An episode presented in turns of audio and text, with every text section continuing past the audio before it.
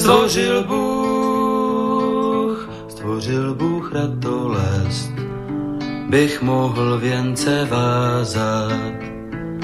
Děkuji, děkuji za bolest, jež učí mne se tázat. Děkuji, děkuji za nezdar, jenž naučí mne píly. Bych mohl, bych mohl přinést dar, byť nezbývalo síly. Děkuji, děkuji, děkuji. Děkuji, děkuji za slabost, jež pokoře mne učí. Pokoře, pokoře pro radost, pokoře bez područí.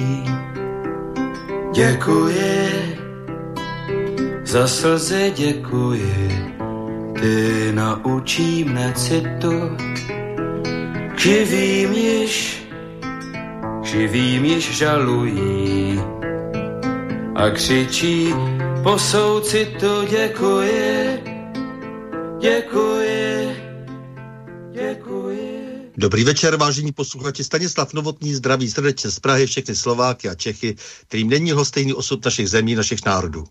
Je zřejmé, že povaha a podoba euroatlantické civilizace se mění takřka před očima a že se celý svět dostává do nového pohybu.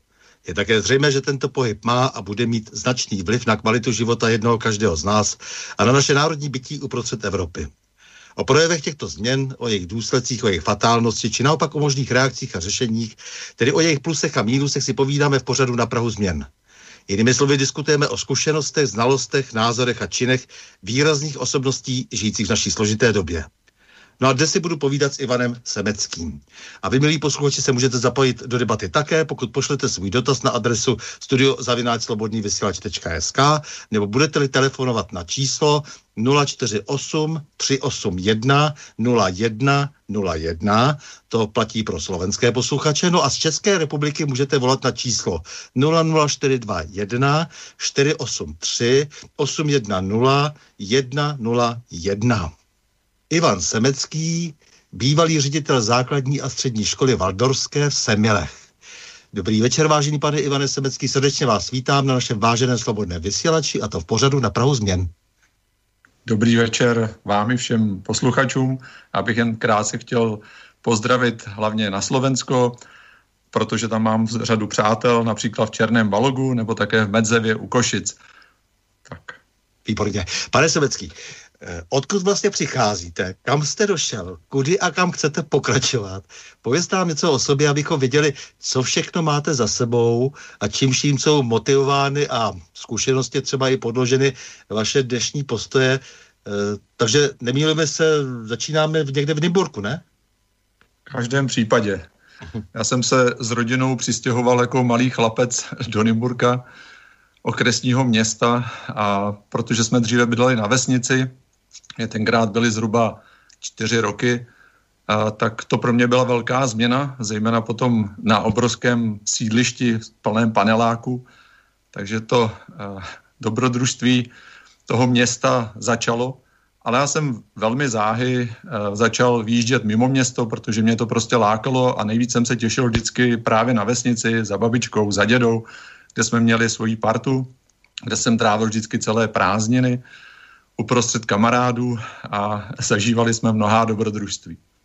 Hmm. Takže vy jste, dá se říct, romantik, a, e, takže jste odkojen těmi sítny a tak, e, protože říkáte vesnice, e, pak jste byl hodně dlouho spojený s lesem, no a pak pořád děti, mládež a e, to znamená, že jako už tehdy jak vlastně ve vás zrálo, jak si možná to, co, čemu se budete do budoucna věnovat?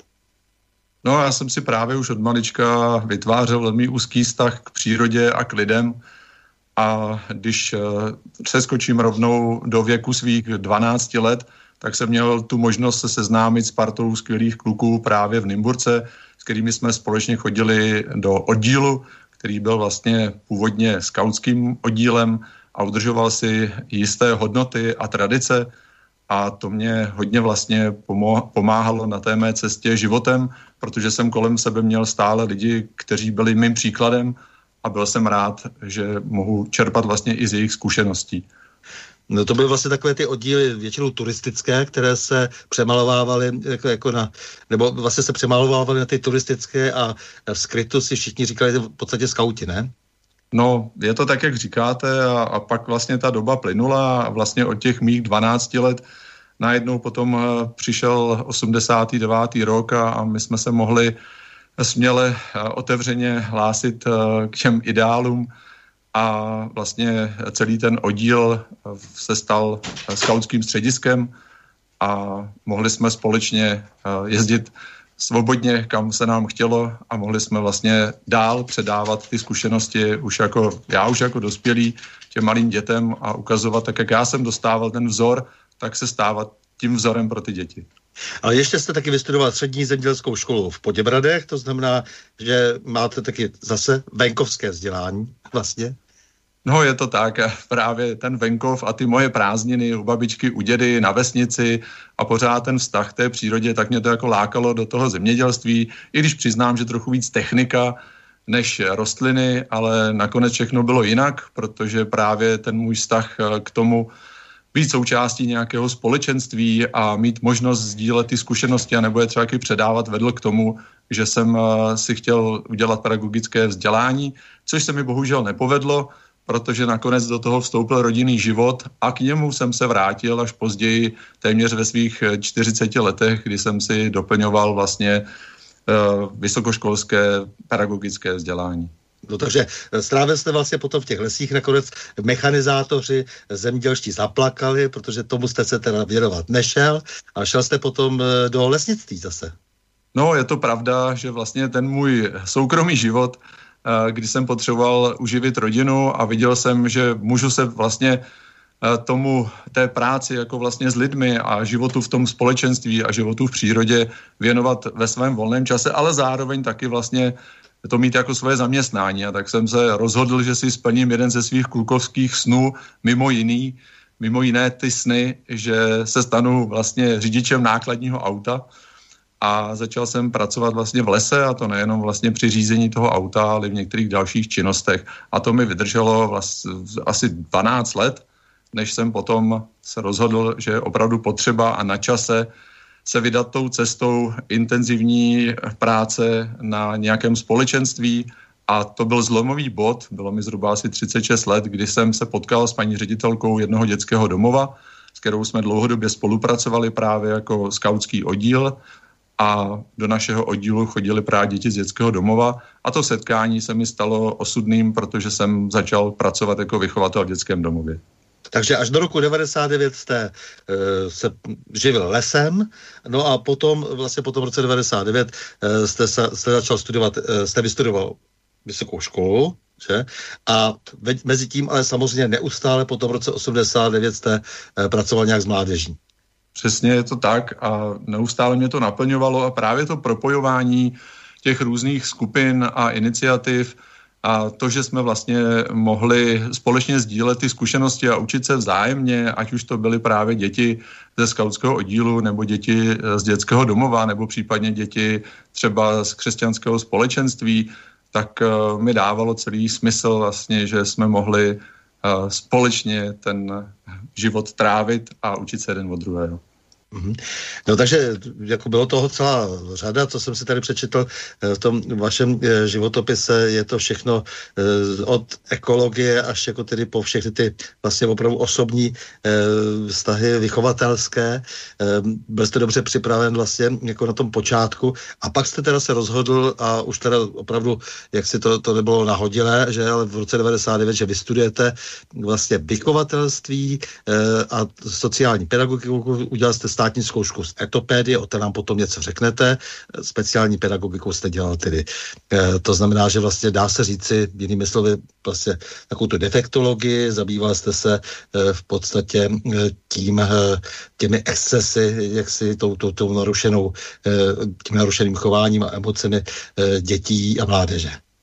Právě to mi přišlo důležité, abych i při té práci v dětském domově získal určitou odbornost a mohl využít ji právě pro pomoc těm dětem, ale v důsledku se vždycky potvrzovalo to, že je potřeba zachovat zdravý selský rozum a vést ať už s dětmi nebo s dospělými dialog a při něm poznávat právě, co koho trápí, co by vlastně potřeboval a jak mu můžu buď já nebo, nebo někdo další vlastně poskytnout pomoc.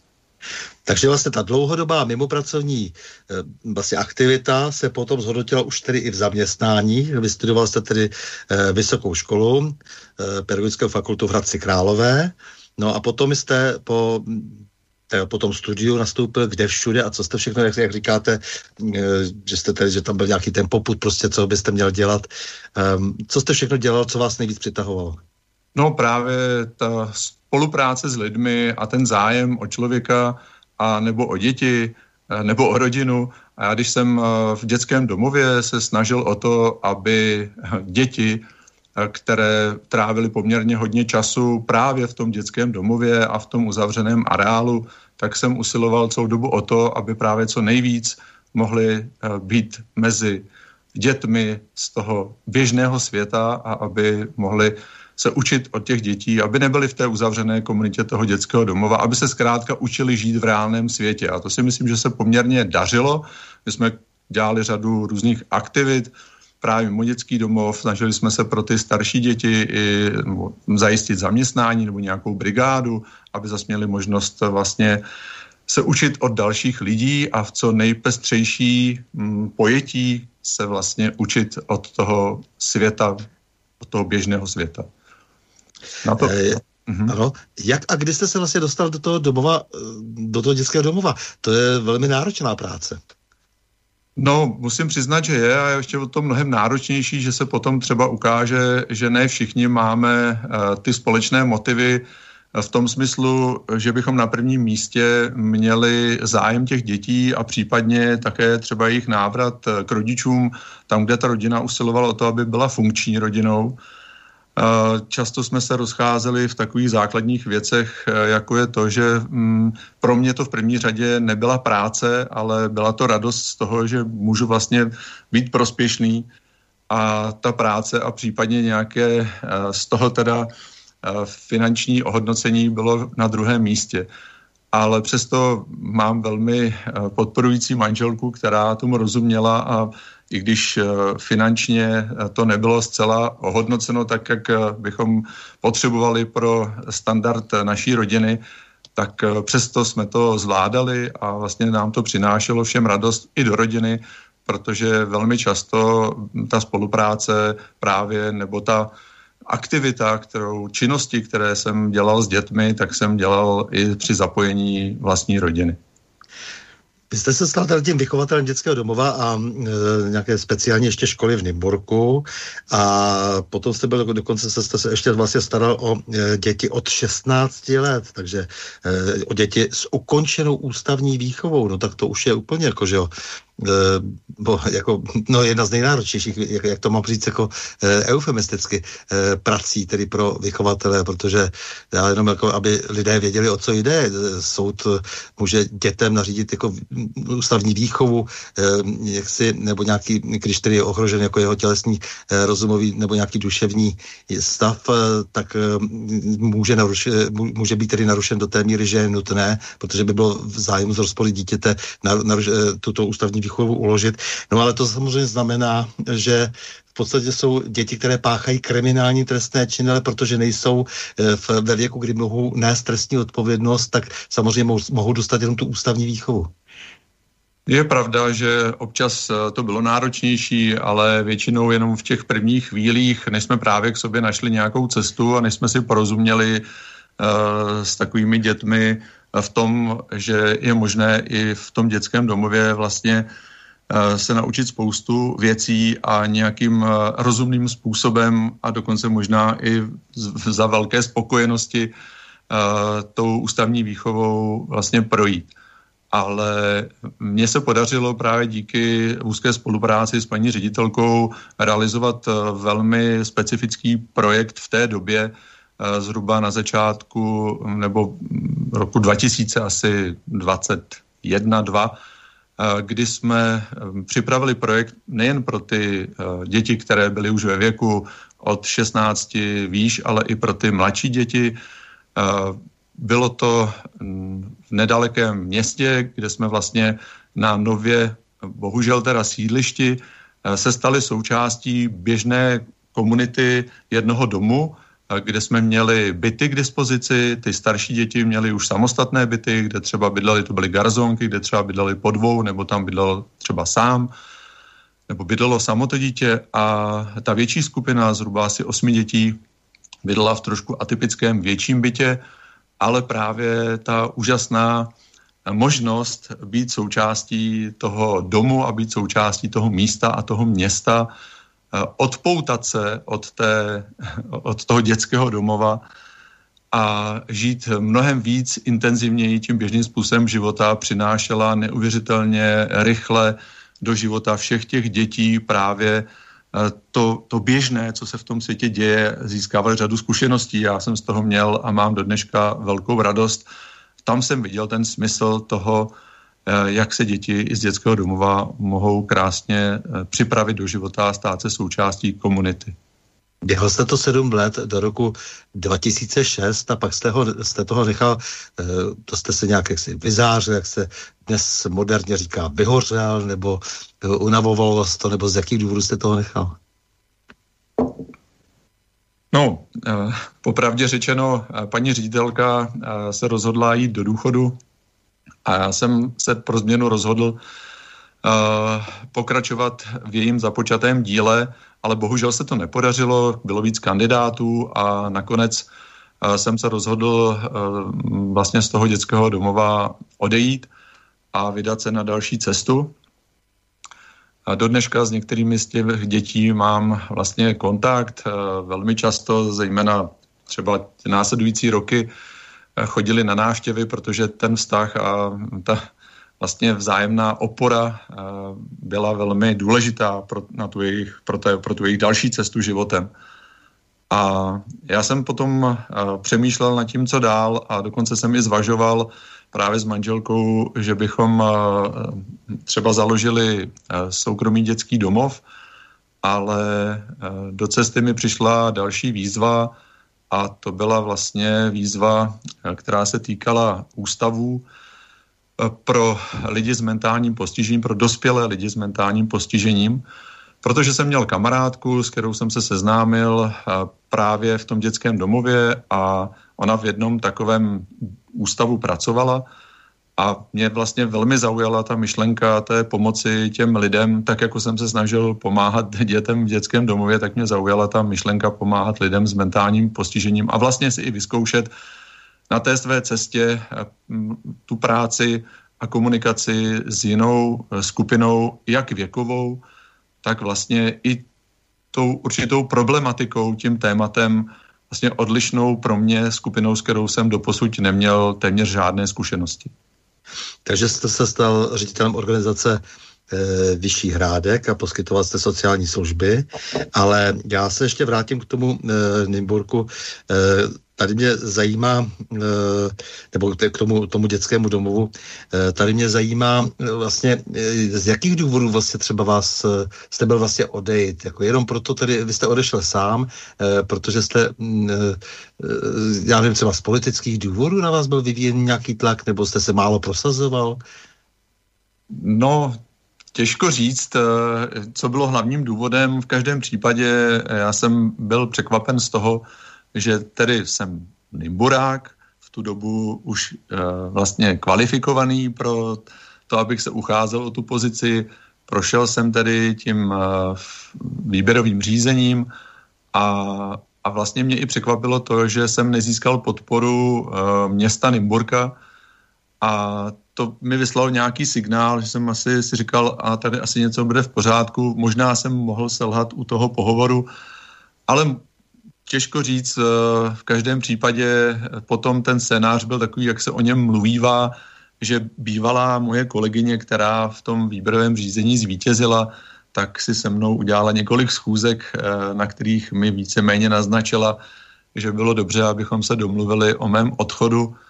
A já jsem nepovažoval za důležité vytvářet nějaké střety, takže jsem eh, přistoupil na to, že jsem z toho domova odešel. Protože jestli tomu správně rozumím, až se potom nakonec dostaneme na tu vaši zatím poslední štaci, eh, tak vždycky to trošku tak jako bylo, že vlastně jste byl oblíben, nebo jestli tomu správně rozumím, eh, tady jste dělal šéfa týmu vychovatelů v eh, tom dětském domově, eh, to znamená, jste asi uměl řídit lidi, dá se, nebyla, pokud vím, jako nebyly, nebyly na vás žádné stížnosti a tak a přesto to nakonec nedopadlo.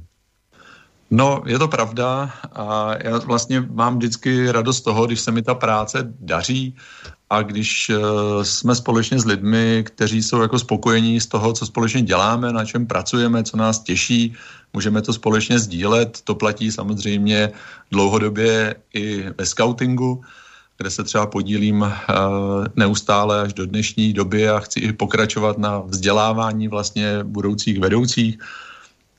A uh, když přijde takový moment, kdy uh, mě není přáno, abych tom třeba mohl pokračovat, tak uh, jsem ochoten to přijmout a beru to jako příležitost pro to, že se mám zřejmě vydat nějakou další cestou. Hmm. No, já se ptám proto, protože se mi zdá, že v té společnosti roste uh, taky ten tlak a jsou podezíráni eh, lidé, tlak na lidi, kteří eh, jsou nějak příliš aktivní a myslí něco až příliš vážně. Vlastně se s tím nemůže celá řada lidí, kteří rozhodují o lidech, smířit. Eh, takže raději vidí, když ti lidé mají nějakou jasnou materiální motivaci a to, že se chtějí starat o mentálně postižené a chtějí se starat o děti s narušeným chováním a emocemi, tak že vlastně to je, to je jakoby něco nepřístojného, jako nejsou úplně vítáni. Vlastně všichni lidé, kteří, to, kteří myslí vůbec něco vážně, a to vidím tedy v nejrůznějších e, oborech, kteří to myslí opravdu vážně, tak nějak naruší eh, takový ten úřední chod, eh, takový to vlastně do ničeho se neplést a ošetřit si vlastně to své, tomu se rozumí, že jo, v tom okamžiku se rozumí té motivaci těch lidí. A já mám takový pocit, že jak jsem se tak díval do toho vašeho životopisu, tak vám to vždycky nedalo, chtěl jste dělat něco víc a možná to trošku zase vadilo jiným, protože jste musel být i náročnější na to okolí a na ty, kteří také nesou za něco odpovědnost. No, vlastně mě napadá, že eh, je tam taková světlá výjimka, řekl bych, dost významná v tom mém životě, eh, kdy eh, jsem právě pracoval v tom ústavu sociální péče, který se potom proměnil v poskytovatele sociálních služeb a vlastně ve finále po devíti letech společné práce s velkým týmem kolegů se nám podařilo dosáhnout toho, že dneska jsou služby eh, této organizace poskytovány v komunitě. Ústav byl uzavřen a budova, nevím, jak je teď využívána, to, to opravdu nevím, ale v každém případě uh, ti lidé, kteří žili v tom ústavu, dneska žijí v domácnostech, v běžné zástavbě, v obcích a městech, okolí toho bývalého ústavu, který se nacházel v Brandýse nad Labem. A já z toho vlastně mám velkou radost, eh, že nejen, že se to podařilo, že eh, ta spokojenost těch lidí, když jsem je potom naštěvoval v těch domácnostech a někteří z nich vlastně mají v tom místě třeba i práci.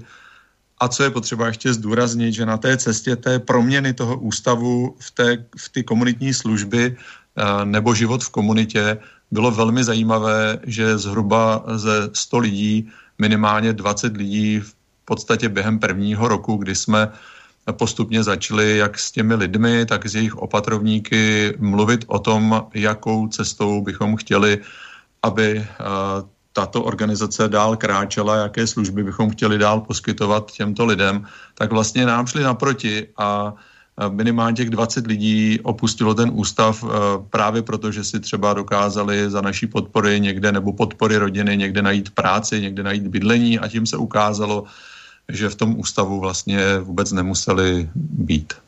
Takže vy jste vlastně dokázal začlenit zpátky do společnosti, to znamená i ty mentálně postižené a tak, takové disciplíny vy si vybíráte.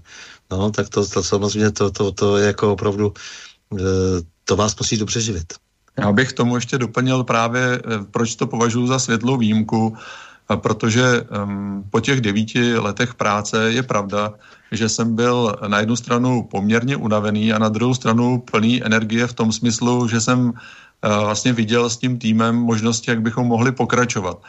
Uh, nicméně přišlo mi důležité, uh, a to já tak prostě mám, přijmout nějakou další výzvu a když jsem viděl, že všechny projekty a vlastně ten náš plán jsme měli uh, společně završený v tom smyslu, že lidé opravdu žili a žijí v té komunitě, tak jsem včas s dostatečným předstihem oznámil zřizovateli, kterým byl středočeský kraj, že jsem se rozhodl skončit. A tady já právě vidím tu světlou výjimku, že jsem tentokrát odvedl za mě a za ten tým velmi dobrou práci, nebo jsme společně odvedli velmi dobrou práci a já jsem se svobodně rozhodl tu organizaci a veškeré to, to naše společné dílo předat někomu dalšímu, kdo by na ně mohl pokračovat.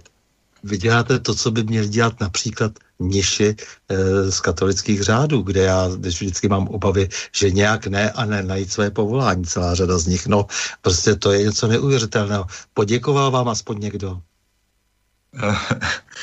No, samozřejmě, že nějaké poděkování tam bylo, ale já na to poděkování vlastně nikdy moc nečekám protože pro mě je vždycky největší tou odměnou ta společná práce a to, že vlastně vidím tu spokojenost těch lidí. Takže formality klidně nechávám stranou, ale to, že například v závěru teda při tom mém odchodu přijela dokonce i paní radní pro sociální věci a setkala se skupina vlastně kolegů, kteří mohli, protože zrovna měli volno, a nemuseli právě zajišťovat chod těch jednotlivých domácností a poskytovat tu podporu těm lidem v tom běžném životě, tak, tak při tomto setkání mi opravdu bylo oficiálně poděkováno.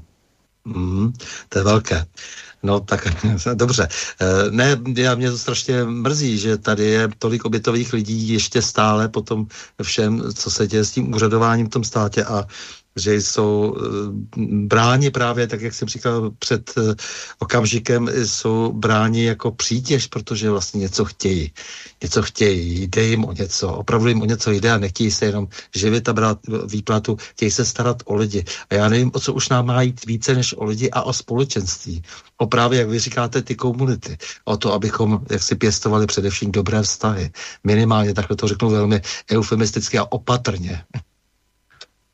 Já tam do toho potom mám ještě do, do toho svého pestrého života takových pár vsuvek právě z oblasti propojování těch různých i menších komunit a skupin, eh, jako je například, když v Nymburce jsem zjistil, že někteří moji kamarádi, eh, kteří chodili do skateparku, ať už proto, aby tam jezdili na kolech a nebo na skateboardech, eh, tak se dostali do úzkých, protože vlastně ten skatepark ne, nevyhovoval a neposkytoval jim vlastně to zázemí a pořád jezdili někam pryč a vlastně byli takovou docela mm, nesourodou skupinou, tak jsem se pokusil společně s nimi a to už mi bylo třeba skoro 50 roků, tak jsem se pokusil společně s nimi uh, usilovat o to, aby to zázemí se prostě zlepšilo a bylo i vidět, jak jsme potom propojovali ty aktivity právě tady té skupiny, takové dost specifické komunity, i s ostatními eh, právě skupinami, jako byli třeba skauti, a nebo jsme společně dělali eh, velké akce typu Bambiriáda, prezentace vlastně neziskových organizací a to jsou prostě věci, které mě baví, které dělám velmi rád, protože právě dochází k tomu setkávání těch, těch lidí, sdílení těch zkušeností, předávání těch zkušeností a také ale samozřejmě sdílení té společné radosti z toho, že děláme něco, co má smysl. Hm, dokonce se dělal taky zastupitele v Nymburku. Stal se se i jako zástupcem lidu. No, tady ta část mého života uh, mě vlastně... Já jsem dlouho přemýšlel nad tím, jestli mám vstupovat do politiky nebo ne, být na komunální úrovni a když jsem vlastně uh, přirozeně uh, neustále se zabýval tou problematikou těch společenství a těch komunit, a vůbec toho života ve městě, a, ale i mimo město, tak jsem měl potřebu minimálně to vyzkoušet, abych věděl, jak funguje právě to společenství třeba těch lidí, kteří jsou zastupiteli toho města a jaké myšlenky je například, nebo řekněme i právě vnitřní postoje a motivace vedou k tomu, že se rozhodnou se věnovat právě této práci. Mhm.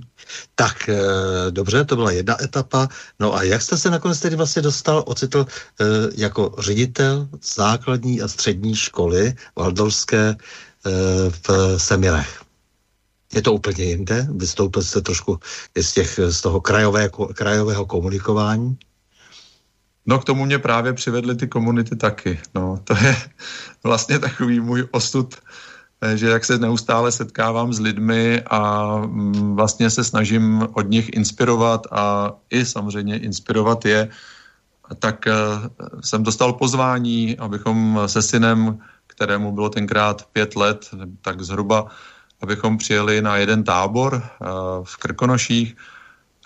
A my jsme to pozvání přijali a tam se právě setkala komunita rodičů, nejen, který, kteří se pohybují nejen kolem valdorských škol, ale obecně z různých společenství, řekněme, kde probíhá vzdělávání dětí, různých alternativ, anebo i domškoláctví a to mě úžasně oslovilo a viděl jsem vlastně, jak to působí na syna.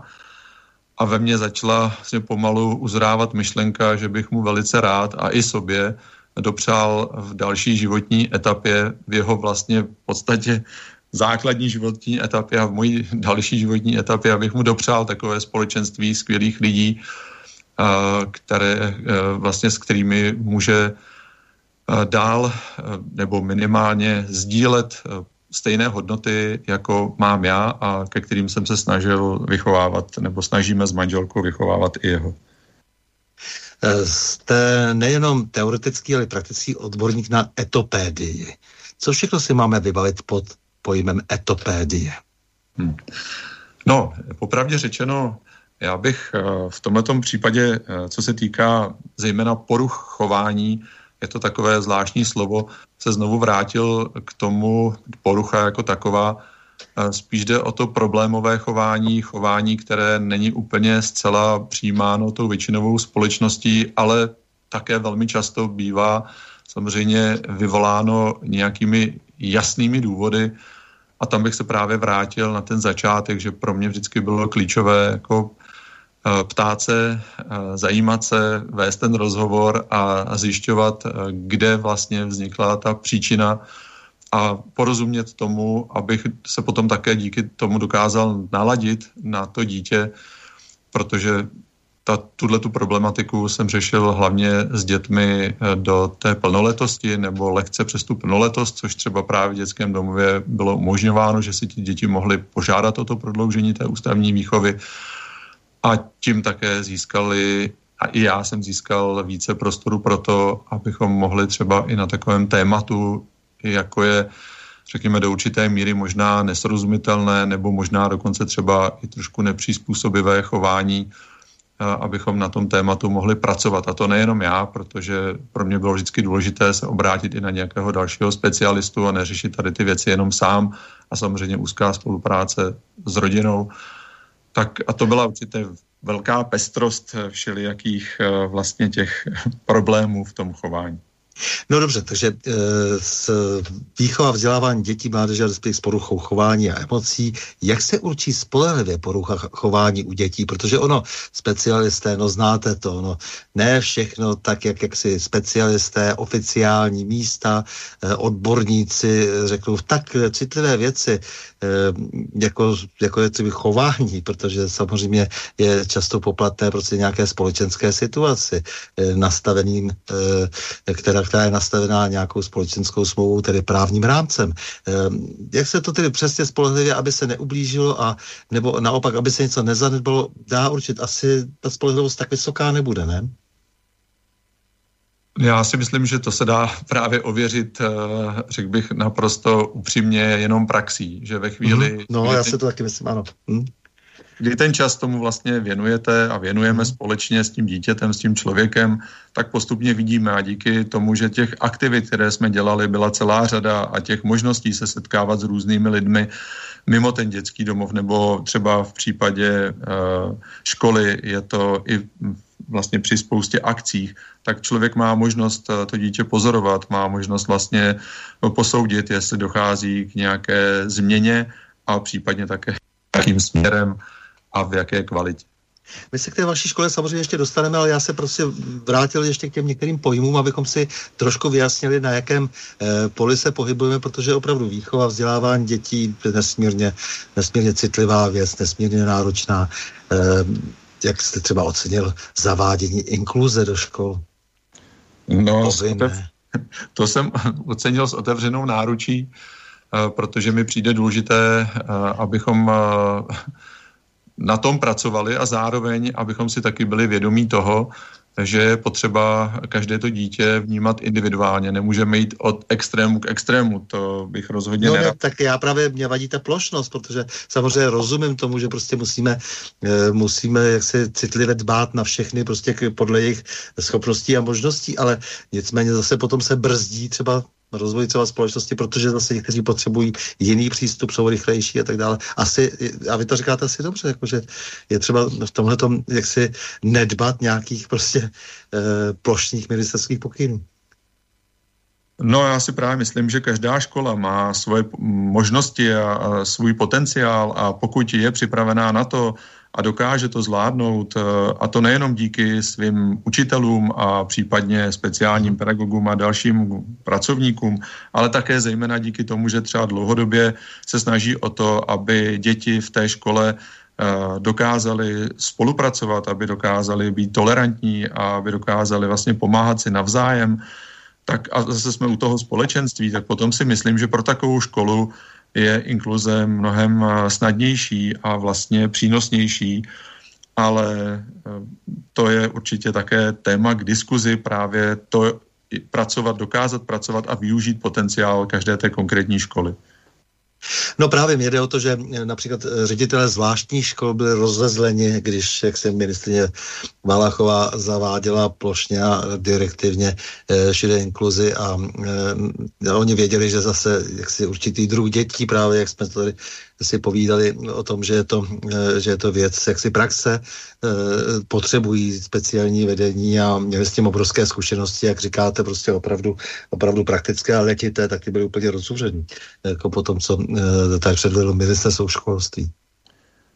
No, zas bych mohl říct, že bych tam, protože ten dětský domov, kde jsem pracoval, byl spojený se základní školou speciální, tak bych mohl zase rozebírat i ty vnitřní motivy těch jednotlivých lidí, kteří tam pracují, ale pokud zůstaneme u dětí, tak si myslím, že tam je opravdu důležitý ten faktor toho času, spolupráce s rodinou a vlastně i dlouhodobé to pozorování toho dítěte a spolupráce s ním. A podle toho si myslím, že se dá například v nějakém individuálním plánu eh, postupně dosáhnout i toho, aby to dítě potom třeba chodilo na běžnou základní školu a nebo taky ne.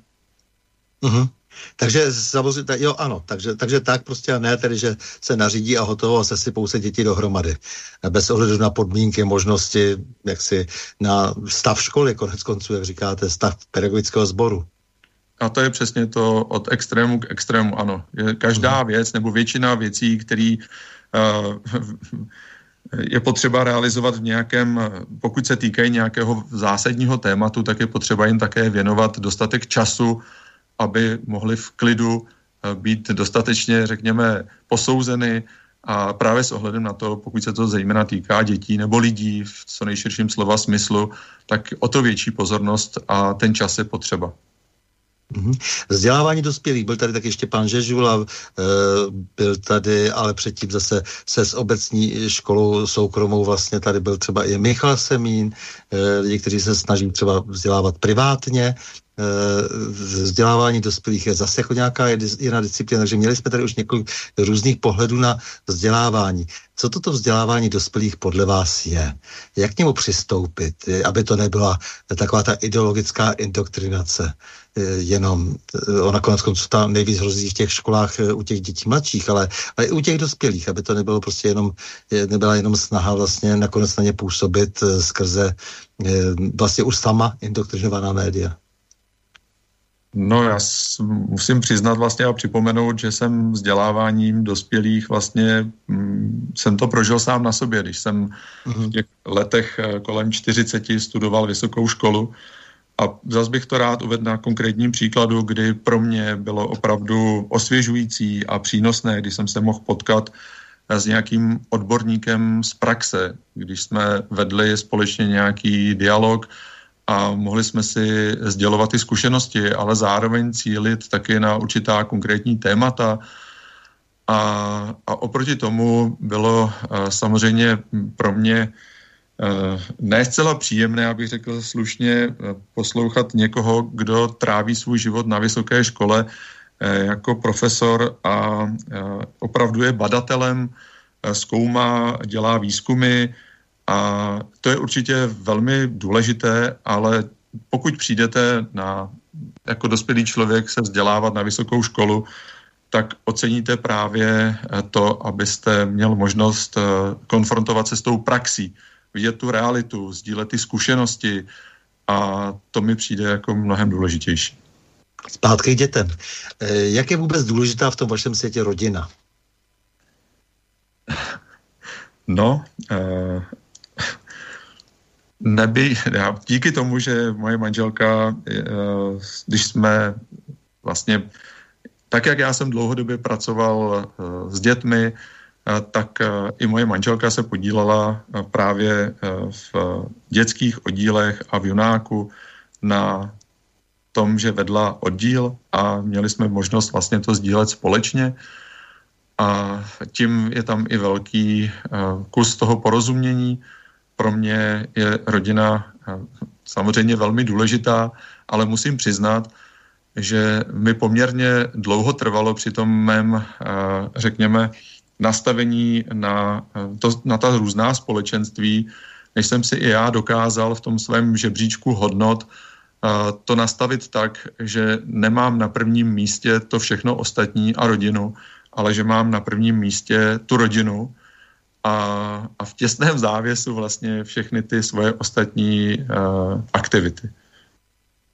Mm-hmm. A takže to je vaše rodina, konkrétní rodina, takže tam tu rodinu vnímáte velmi významně a ve společnosti, protože to je dnes ze všech stran um, diskutovaná otázka, rodina je bombardovaná, uh, prostě jsou důležitější občané, eh, jsou důležití atomizovaní občané, s kterými se lépe pracuje, to je vidět. Eh, každý politik, každá síla, prostě, která se snaží ovládat společnost, tak má eh, radost z toho, když ten člověk je jaksi v podstatě bezmocný a rodina přece dává nějakou jistotu. Jak by měla stát vysoce prostě v tom společenském nazírání rodina? No, já vlastně po celou tu dobu eh, ve všech těch svých eh, zaměstnáních, ve všech těch svých profesích a i v tom svém eh, vlastně volném čase jsem vždycky vnímal za každým člověkem i tu jeho rodinu. Ať už to bylo v tom oddíle, kde pro mě bylo velmi důležité, do jaké míry vlastně ta rodina podporuje toho každého svého syna, dceru v tom, aby se těm aktivitám věnovali a takhle bych to mohl říct napříč přes ty opatrovníky a rodiče těch lidí, kterým jsme poskytovali sociální služby. Já si vlastně uh, to vnímám tak, že uh, pro mě ta rodina je to nejdůležitější, co vytváří vlastně tu společenskou jistotu každému, zároveň každému tomu jednotlivci.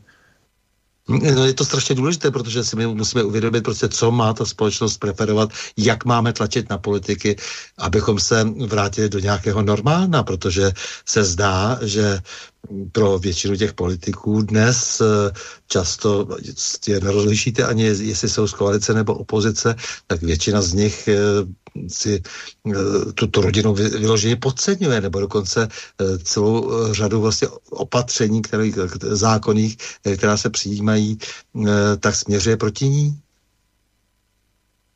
No, já jsem to zavnímal velmi citlivě právě v, v, v tu chvíli, kdy jsem začal zjišťovat eh, už jako ředitel školy, že ten tlak eh, na tu školu je, se neustále zvyšuje a eh, že škola začíná postupně z mého pohledu být v roli, kdy přebírá, řekněme, odpovědnost za rodiče, a to, to byl velmi silný signál, na který jsem jako vnitřně musel nějak reagovat a ta reakce se samozřejmě následně projevila i na venek. No tak jsme svědky toho, že eh, do škol pronikají různé politické takzvané neziskovky a člověk tísní a opravdu vysloveně ideologicky modelují děti. Eh, věcmi vymyšlenými dost často, protože to se nedá jinak eh, většinu třeba těch genderových eh, všelijakých nápadů jako jinak označit, než vlastně jako vymyšlenost. No, já se snažím o to, aby, řekněme, filtroval tady všechny ty možné nabídky a iniciativy, aby ať už se to týkalo jakékoliv mojí činnosti, tak aby byla aby nebyla spojována s politikou, což se mi tedy těch sedm let, kdy jsem působil jako zastupitel, úplně nedařilo, protože to se úplně nedá říct, jako že mě nezajímá politika, když sedm let pracuji jako zastupitel. Ale byl to tak jeden z důvodů, proč jsem vlastně z toho zastupitelstva odešel, abych uh, vlastně nebyl pod tou zátěží a nebyl propojován s tím, že moje kroky jsou vedeny nějakými třeba politickými ambicemi. Ale když zůstanu u toho filtrování, tak tam mi prostě přijde důležité mít i kolem sebe lidi, s kterými člověk může vlastně sdílet uh, určité svoje názory nebo obavy a aby mu pomáhali případně uh, zůstat u té podstaty a nenechat na sebe působit eh, nějaké mm, negativní vlivy. Víte, já si myslím, že k výchově dětí patří i to, že chápou, že dětství, stáří a ten kruh rodiny, více generační výchova, že je důležitější eh, než stát. Stát se má podporovat, eh, pokud tedy hájí naše zájmy, třeba národní zájmy, zájmy komunit, ta komunita eh, samozřejmě má různou velikost podle definice a ty uzurpátorské snahy státu vlastně stále více si přivlastňovat děti, o kterých chtějí rozhodovat, snaha vlastně si přivlastnit je tle zvážení úředníků, kteří dnes na to mají vlastně i ty nové vumly. Takže oni vědí, co je pro nás dobré. Konec konců ten, ty nejkřiklavější případy dnes vidíme v Norsku.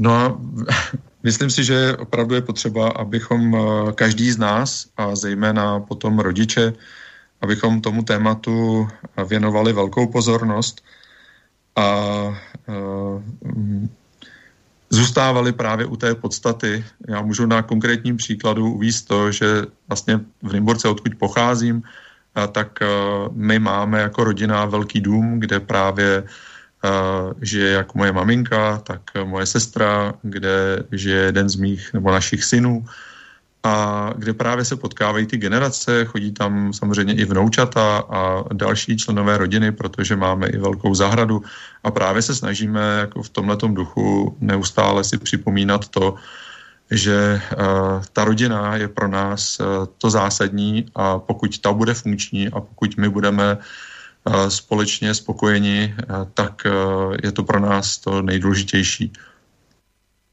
Tak, ředitelování Semelské valzovské školy se vám stalo osudným. No, ale pojďme vlastně možná teď na začátek té covidové éry, eh, protože no, lidé totiž často diskutují třeba bez vzájemně vyjasněných slovníků a, a každý argumentuje v jiné rovině, protože například předpokládá u druhého určitou znalost či způsob myšlení a někdy vznikají docela zbytečná nedorozumění. Takže eh, co si myslíte o samotné pandemii, je jaká? Pokud vy tak popírač covidu nejste, to už jste v médiích říkal, ale přece je tam spousta asi ale. Je to pandemie nebo není? Tak já to klidně zopakuju ještě jednou, že nejsem popírač covidu a že... Protože to vždycky, jako když něco takového řeknete, aniž by vás vyslechli, že s něčím nesouhlasíte, aniž by vás ti lidé vyslechli, tak hned říkají, ale ty seš popírač. To takhle to se rozdělilo. To se bohužel děje. Ano, já se do té situace dostávám, protože potom stačí, že řeknete jednu větu, uh-huh. a ještě ji ani nestačíte domluvit a už jste prohlášen za popírače, tak já potřebuji k tomu dodat, že pro mě je důležité to, abychom prostě se vzájemně respektovali. A pokud je tady jakákoliv, jakýkoliv důkaz o tom, že na základě teda něčeho, a označuje se to jako pandemie, jsou lidé nemocní, lidé umírají, a tak já to samozřejmě jako fakt nemůžu odmítnout, vidím to na vlastní oči a zároveň se samozřejmě ptám, kde se ta nemoc vzala. Proč třeba do dnešního dne nevím, kde je její skutečný původ a, a z řada dalších a dalších otázek. No ano, pár těch otázek bychom si mohli zkusit odpovědět, nebo je třeba přejít jaksi konstatováním, mlčením, kam se nám třeba ztratila chřipka. To je zakous ten koronavirus, ona najednou není. Takhle bychom se mohli vlastně dívat i na řadu dalších do té doby běžných onemocnění, ale uh, za současné situace to opravdu působí dojmem, uh, že existuje pouze koronavirus. Ano, proč se neustále mění metody eh, výpočtu důsledků tzv. pandemie, nebo proč dokonce padne ministr zdravotnictví po té, co spochybnil počet mrtvých? No já bych velice uvítal právě, kdyby veškerá ta energie, která je věnovaná do té problematiky uh, studování covidu, do těch všech statistik, uh, které se týkají právě toho kolik lidí už umřelo a kolik je jich nakažených, kdyby stejná energie mohla být právě věnována i tomu, aby jsme získávali i objektivní informace v tom smyslu, co všechno můžeme udělat pro to, abychom žili i víc normálně. Mhm. Pro děkan Národohospodářské fakulty Eh, docent Ševčík zjišťuje jaksi spoustu pochybení a nesrovnalostí eh, ve statistikách, které chrlí ministerstvo zdravotnictví. No ale zeptám se sugestivně jinak. Kde jsou mrazáky na mrtvoli, které předpovídal na konci roku profesor ekologie, upozorňuje Flegr, nikoli v toxikologie, v ekologie. Oni, ti novináři účelově často zaměňují i ty tituly.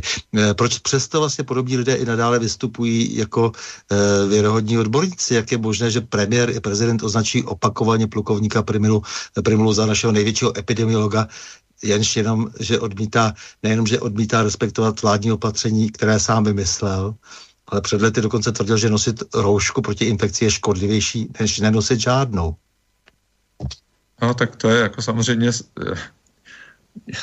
jas, jako jedno z těch témat, uh, že se vlastně v čase proměňují názory některých lidí a vlastně oni sami svým osobním příkladem popírají to, o čem mluví a to je pro mě jako až do určité míry vlastně pokles morálky a takových lidí si vlastně nemůžu vážit. Mm-hmm.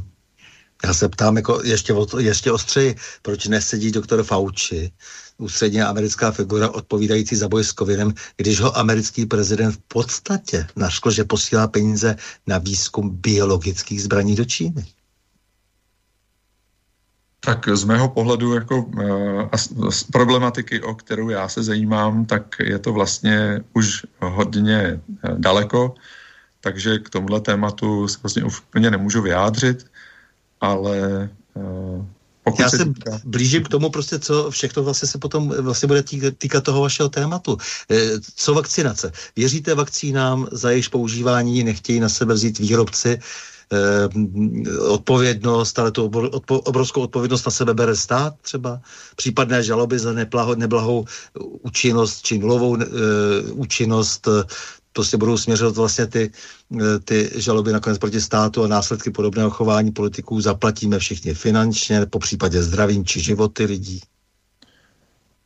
No pro mě je to vlastně velmi podobné, jako kdybych se bavil o testech, které jsem měl za povinnost, aby používali děti ve školách testech, eh, které vlastně, u kterých stačí, že jejich výrobce prohlásí, že teda se shodují eh, s normami Evropské unie a vlastně žádná jiná certifikace, tam žádná zkouška, ověření prostě u nás v České republice tam neprobíhá, takže si může kdokoliv vystavit jakýkoliv papír a potom se tyto testy používají ale já bych eh, zároveň rád řekl, že pro mě je to pořád ta otázka respektu. Já jako nechci vlastně nikomu zakazovat ani přikazovat, uh, jestli se někdo chce prostě očkovat, ať se očkuje, jestli někdo se chce testovat, ať se testuje, ale zároveň si myslím, a to už jsem říkal, že by bylo dobře, aby se ta velká energie, která se vkládá do té, řekl bych, až masivní propagandy uh,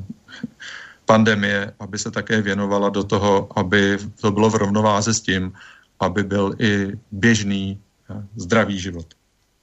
Je to energie, která se tahá z budoucnosti eh, od několika generací. Protože samozřejmě je to nesmírně ekonomicky náročné. Takže ta energie se dá dnes už vyčíslit strašlivými čísly. Tak to se nedá přehlédnout samozřejmě a můžeme být konkrétní. Už jenom to, že uh, jsme rok vlastně pod různými opatřeními, omezeními, to, že uh, děti, školáci v České republice jsou vlastně školy nejdéle zavřené, děti jsou nejdéle doma, tak to, to je taky jasné vyčíslení uh, vlastně i škod. A nebojte se, že děti povinně očkovány a v případě, že vakcinaci rodiče Eh, zabrání, tak eh, vlastně budou v rozporu, jako nezabrání, tedy tak budou v rozporu se zněním listiny práva svobod odstřižení třeba od práva na vzdělání? Tak já myslím, že na tom konkrétním příkladu, o kterém se tady budeme bavit, to znamená na tom testování, eh, se dá usuzovat minimálně, že ten směr tady určitý je, ale to vlastně předjímám. Já bych rád věřil tomu, že k něčemu takovému nedojde. Takže jaký vlastně ten váš osobní vztah k tomu COVID-19, jestli takhle, jestli lze mít vztah k něčemu takovému? Vnímáte ho jako mimořádné ohrožení života a zdraví lidí, nebo se vám zdá, že celá ta věc se všem všady je přepálená? Tak to už jste tady vlastně řekl. Rozhodně bych nepoužil slovo, že je přepálená, ale myslím si, že je potřeba řešit s rozvahou a že je potřeba právě přistupovat k tomu i s respektem, že ne všichni prožívají tak velké strachy a tak velké obavy z toho, uh, jaká, jak vlastně do jakého světla je ten COVID stavěný. No to podezření tady samozřejmě je, že se až příliš e, zaobírají všichni celou společností a e, nezaobírají se například rizikovými skupinami. Tam už je vidět, že něco není v pořádku. No já myslím, že stejně tak není v pořádku, že jsme ještě donedávna se bavili o tom, a to pořád platí, že je tady také určitá psychosomatika a osobně nemáme doma televizi, ale pokud přijdu někam na návštěvu a nebo pokud eh, se občas podívám na zprávy, tak když si představím, že někdo je pod tím tlakem těchto informací neustále a vlastně si to možná ani moc neuvědomuje, eh, tak eh, se obávám právě i nejenom o jeho fyzické, ale i jeho duševní zdraví. Eh, pojďme se podívat jako na to, co vlastně vy jste všechno v té škole během té covidové éry dělal, jak jste se stavěl eh, ke všem těm nařízením, opatřením, eh, která často měla opravdu velmi daleko k dodržování základního ústavního zákona já nevím, distanční vyučování žáků z pohledu učitele i dětí třeba vůbec celé to, celá ta bezpečnost toho, té komunikace, eh, která se virtuálně, jak se mezi žáky a učiteli odehrávala a tak dále a tak dále. Ohodnocování, oceňování. No, to je opravdu velké téma, které během toho roku neustále bují, bují a roste a vlastně se různě ještě vrství a člení a je tak jako pestré a nepřehledné. Mimo jiné i díky tomu, že k tomu byla vydaná, řekl bych, vydaný celý stoch papírů, který se neustále, samozřejmě různých opatření, metodických pokynů, které se neustále mění a to, co platilo, neplatí a zatímco to, co neplatilo, jako vlastně se nějak přetváří a pak se to znovu vydává a opravdu v tom všem se během toho roku vyznat je velmi náročné. No, jestli byste právě mohl eh, ty dopady, nebo i to, jak jste to prožíval vy, děti, rodiče, eh, trošku popsat za ten uplynulý rok, protože eh, to nám, myslím, mnohé naznačí a vlastně by nás to mělo vlastně i upozornit, eh, jak si proč některé věci nejsou v pořádku, mělo, tam jsou vidět akcenty, samozřejmě po tom roce i pro lidi třeba méně vnímavé. Zkuste nám to trošku popsat, co všechno vlastně se po vás chtělo, eh, co jste byl ochoten dodržovat a kde už teda potom jste se rozhodl, že už to je přes se všechny hranice? Musím znovu vlastně říct to, že uh, já jsem schopen tady v té změti těch uh, všech nařízení, požadavků a opatření zaznamenat jenom určité období zpátky, ale pokud bych to měl nějak charakterizovat uh, celkově ten rok, tak na začátku to bylo tak, že na mě to působilo tak, že to prostě přišlo a velmi rychle to odezní a že tedy pojďme to zkusit zvládnout, pojďme se domluvit na tom, jak bychom to dokázali zvládnout, pojďme tedy respektovat ta pravidla, která jsou nastavená, ale zároveň mm, bychom měli používat nějak zdravý selský rozum, ale tam během toho jarního období eh, si myslím, že jsme eh, tak nějak, bych řekl, s tím plynuli a doufali jsme, že to rychle skončí. Takže jste vlastně věřili, že je to tak, jak přesně se taktuje, to znamená to, co říká vláda, je, je reálné, i ty pochybnosti a tak dále, to všechno umíme pochopit, že, že, že i ta vláda vlastně jako e, byla v naprosto nové situaci a tak, a tak jste si říkali, jako dobře, jasně vědí, proč to dělají, jestli to můžu takhle přesně jako se pokusit popsat, budeme dodržovat, co po nás chtějí. Pojďme to vlastně podpořit, pojďme Eh, se přesvědčit o tom, jestli to takhle bude fungovat. Mm-hmm. Protože my se tady nevyhneme i tomu politickému hodnocení, když já nechci, abychom jaksi eh, jako příliš třeba jak si ve vaší ve situace třeba zabíhali úplně do detailů, ale nicméně nedá se nic dělat. Eh, ta, ta politika tady hraje obrovskou roli. Prostě buď jako se ty lidé mílí, nebo jde o nějaký záměr dokonce, což je to úplně nejhorší, jako, anebo jsou absolutně neschopní. No, tak to samozřejmě ty pochybnosti přišly, protože nejenom z té zkušenosti ze školy, ale i zkušenosti z toho běžného osobního života, eh, ze sdílení zkušeností s přáteli, a, ale i z toho pozorování, co se děje ve společnosti.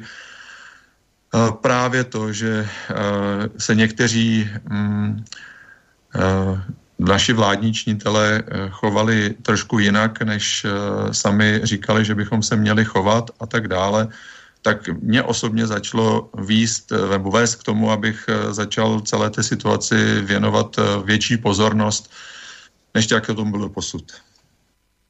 Mhm.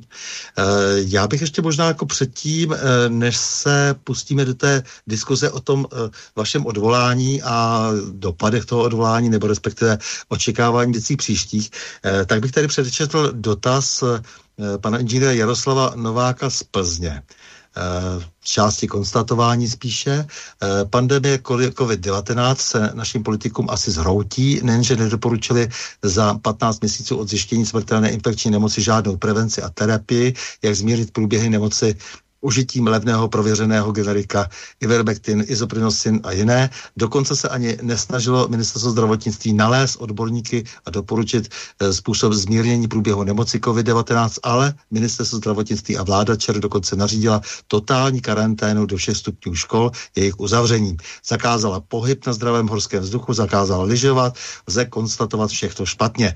Nebyl respektován epidemický práh případů onemocnění, to znamená 1600 na 100 tisíc obyvatel ani z 25% a byl vyhlášen nouzový stav na celé území České republiky.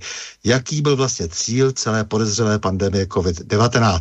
Na zásadní otázku hledá odpověď na celém světě řada lékařů, právníků a mnozí i podávají žaloby na neoprávněné vyžadování roušek, respirátorů, školních i závodních testů, covid pasů a řada navazujících eh, stresových opatření.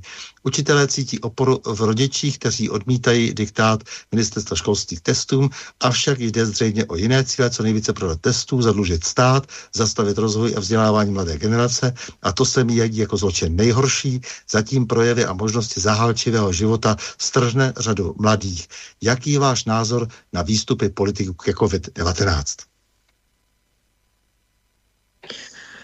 Tak to bylo opravdu velmi široké konstatování. Já bych tomu dodal, že pro mě jako vlastně v podstatě vrcholem všeho bylo to, když se ve škole zakázalo zpívat. A e, myslím, na mě to celé jako vlastně z pozice, tedy e, teď budu mluvit jako ředitel školy, na mě to bývalý ředitel školy, na mě to působilo celé dojmem, jako kdybychom byli uh, součástí nějakého testu jako kdyby si na nás někdo ověřoval, co všechno ještě zvládneme. A takhle si myslím, že to na mě působí i právě v té rovině, která byla před chvílí popsána, že se eh, stáváme všichni, nejenom ty děti v těch školách, eh, jako testovanými a že se na nás je ověřováno, co si, co ještě jako si všechno vydržíme, než teda řekneme, že s tím takhle nesouhlasíme, že takhle to teda být nemá a proto jsem taky rád, že je řada odborníků, eh, kteří se, a nejenom odborníků, ale i lidí, eh, kteří, jakýchkoliv, kteří se k tomu nějakým způsobem vyhrazují a chtějí, aby se ty informace zobjektivnili, aby opravdu byly vyslyšeny všechny názory, aby se vedl dialog a abychom společně dospěli k něčemu, co bude dávat smysl. Mm-hmm. Já jsem si připravil jenom tak, takový krátký vstup, aby jsme si oddechli, eh, a to sice naprostou klasiku od Beatles When I'm 34, to znamená, až mi bude 64, protože um, tam ten hlavní uh, motiv, jestli si vzpomínáte, jako je, budete mě stále potřebovat a budete mě pořád živit. E, to, samozřejmě velmi e, souvisí s tím, že nějak musí být ty děti vychováni a jak jsem tady mluvil o té e, více generační výchově, že tady prostě všichni musí fungovat dohromady ty rodiny, že to musí od těch babiček, dědečků prostě jako, až jako po ty, po ty ustarané současné rodiče děti prostě celé fungovat, minimálně třígeneračně. Eh, tak eh, ty Beatles, který byli taky prostě pořád rozveselení a tak dále, že pořád prostě vlastně jeli na té vlně mládí, eh, tak najednou překvapili svět touhle písní. Takže já poprosím Borise, aby nám zahrál a pak budeme pokračovat už tomu vašemu odvolání.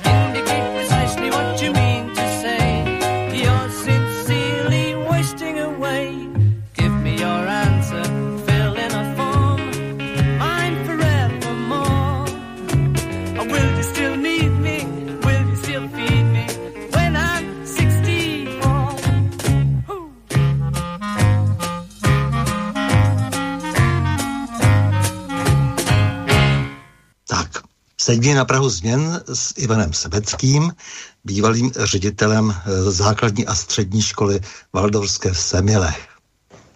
No, Beatles nám zaspívali a zpívali o v podstatě strastech a slastech toho, jak komunikujeme mezigeneračně, ale někde to začíná a začíná to samozřejmě v tom dětství. No a začíná to právě e, u té komunikace mezi všemi, to znamená mezi těmi lidmi odpovědnými například za školství a lidmi, kteří vykonávají e, exekutivně potom e, to, co se po nich e, společensky chce. A samozřejmě pak tady jsou nějací rodiče, kteří e, ne, že odezdávají někomu nějakým školám, prostě v podstatě jenom vlastně dávají zakázku, aby ty školy se staraly o ty děti, ale ono se to chce jako jinak, ono se to chce vlastně, teda ti, co zřizují školy, tak by chtěli ovšem vlastně rozhodovat e, e, vertikálně byl jste odvolán starostkou Semil Lenou Mlejnkovou. A v zápěti se vzedmula vlna odporu, zejména teda rodiči dětí, který jste učil. Co všechno vám vlastně kladla za vinu, nebo respektive uh, ta uh, rada zastupitelstva, nebo celé zastupitelstvo se takhle, takhle jednomyslně rozhodlo?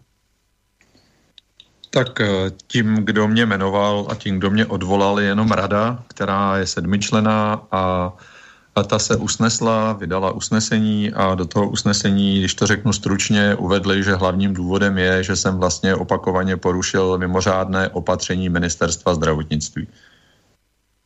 Mm-hmm.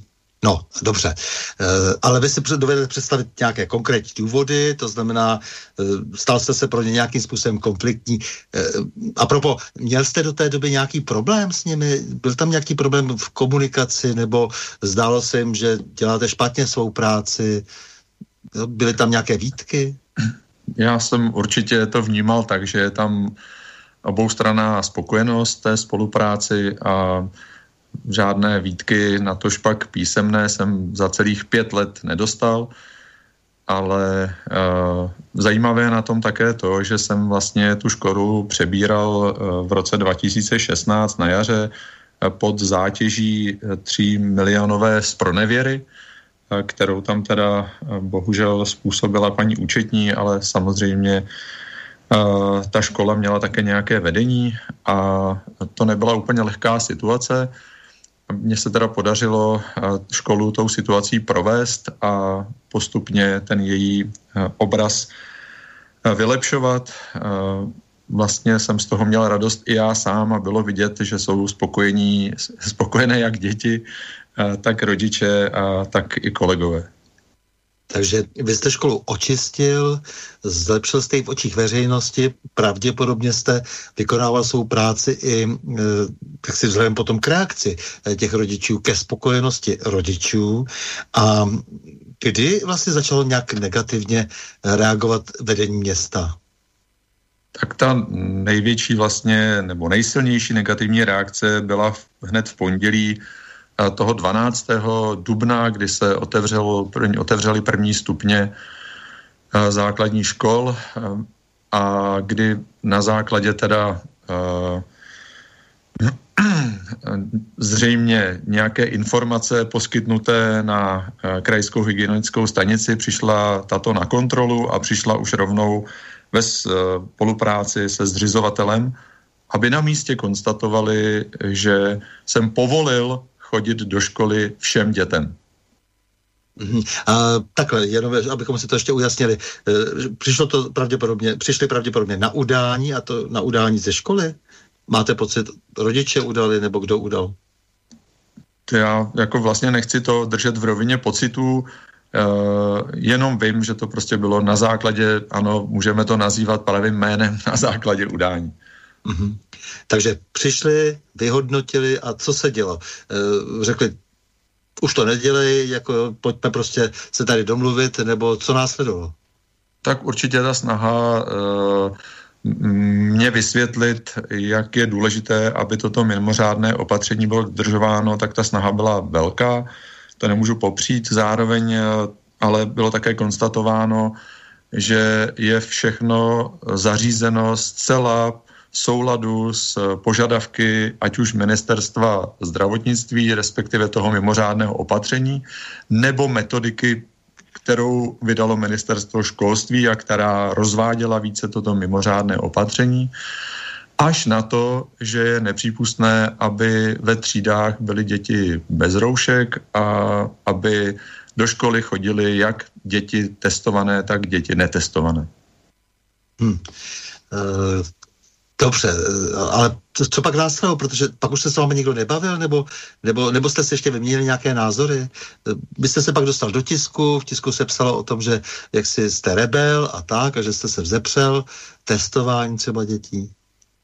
No, to je právě to, že uh, já jsem se vlastně vůbec ne, nevzpíral testování dětí v tu chvíli, ale z mnohem zásadnějšímu tématu a problému, a to je to, že eh, z mého pohledu byly jednoznačně přesunuty, odebrány vlastně práva rodičů a byly dány škole. A stejně tak najednou uh, ta legislativa postavila ty děti do situace, kdy jim bylo zakázáno, zdravým dětem bylo zakázáno chodit do školy.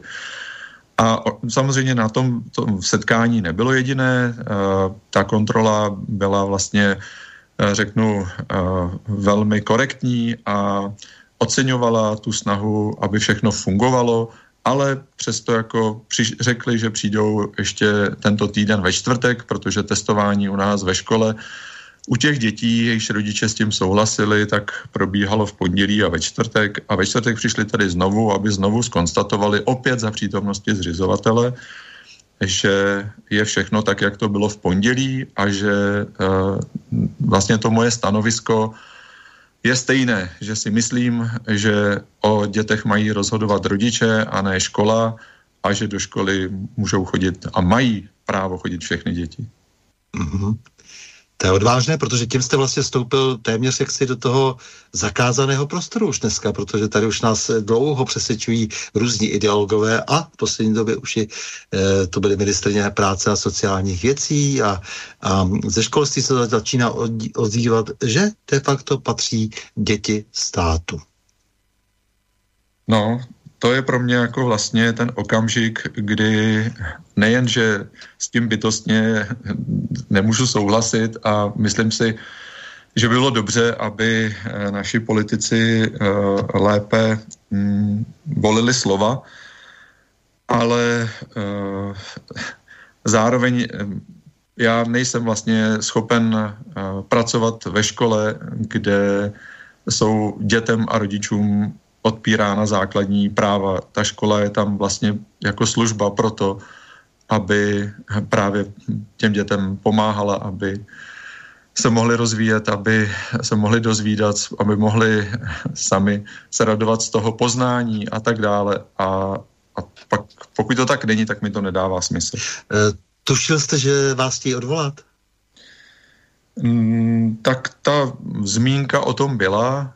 Já jsem do poslední chvíle věřil tomu, že eh, to tak nemusí dopadnout, ale vzhledem k tomu, že jsem na to byl upozorněn, tak jsem počítal i s tou variantou, že se to stát může. Choval byste se jinak, eh, kdybyste viděl, že vás jí odvolat, snažil byste se zachránit si pozici a přistoupit na všechny podmínky, začít děti selektovat a tak dále? Hm tak já jsem rád vlastně, že eh, jste jasně to pojmenoval, že se i z mého pohledu jedná o selekci, ale je tam celá řada dalších ještě faktorů, který by mě jako vlastně ne, neumožnili to, abych se na něčem takovém podílel. Prostě abych znovu jednal stejně a znovu bych vyzýval k tomu, že eh, je potřeba tomu tématu věnovat velkou pozornost, až tak vysokou, aby se díky tomu dosahlo uh, té skutečnosti, že škola zůstane opravdu školou. Hrozili vám trestním stíháním? tak k tomu nedošlo.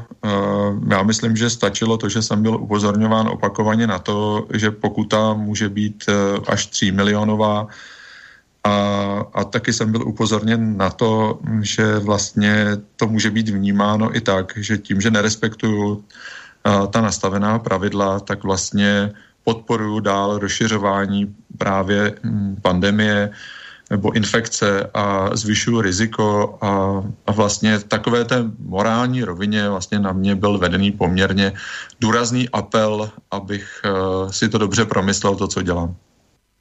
Hm. No, máte pocit třeba, že z vás chtěli udělat exemplární příklad, případ? Tak to, to rozhodně nemám pocit. To o tom jsem jako pevně přesvědčený, že se jim to povedlo. Mm-hmm. Jenomže ta reakce možná eh, byla jiná, než očekávali. Eh, před týdnem byla demonstrace, které se prý účastnilo až na 500 lidí, zejména rodičů.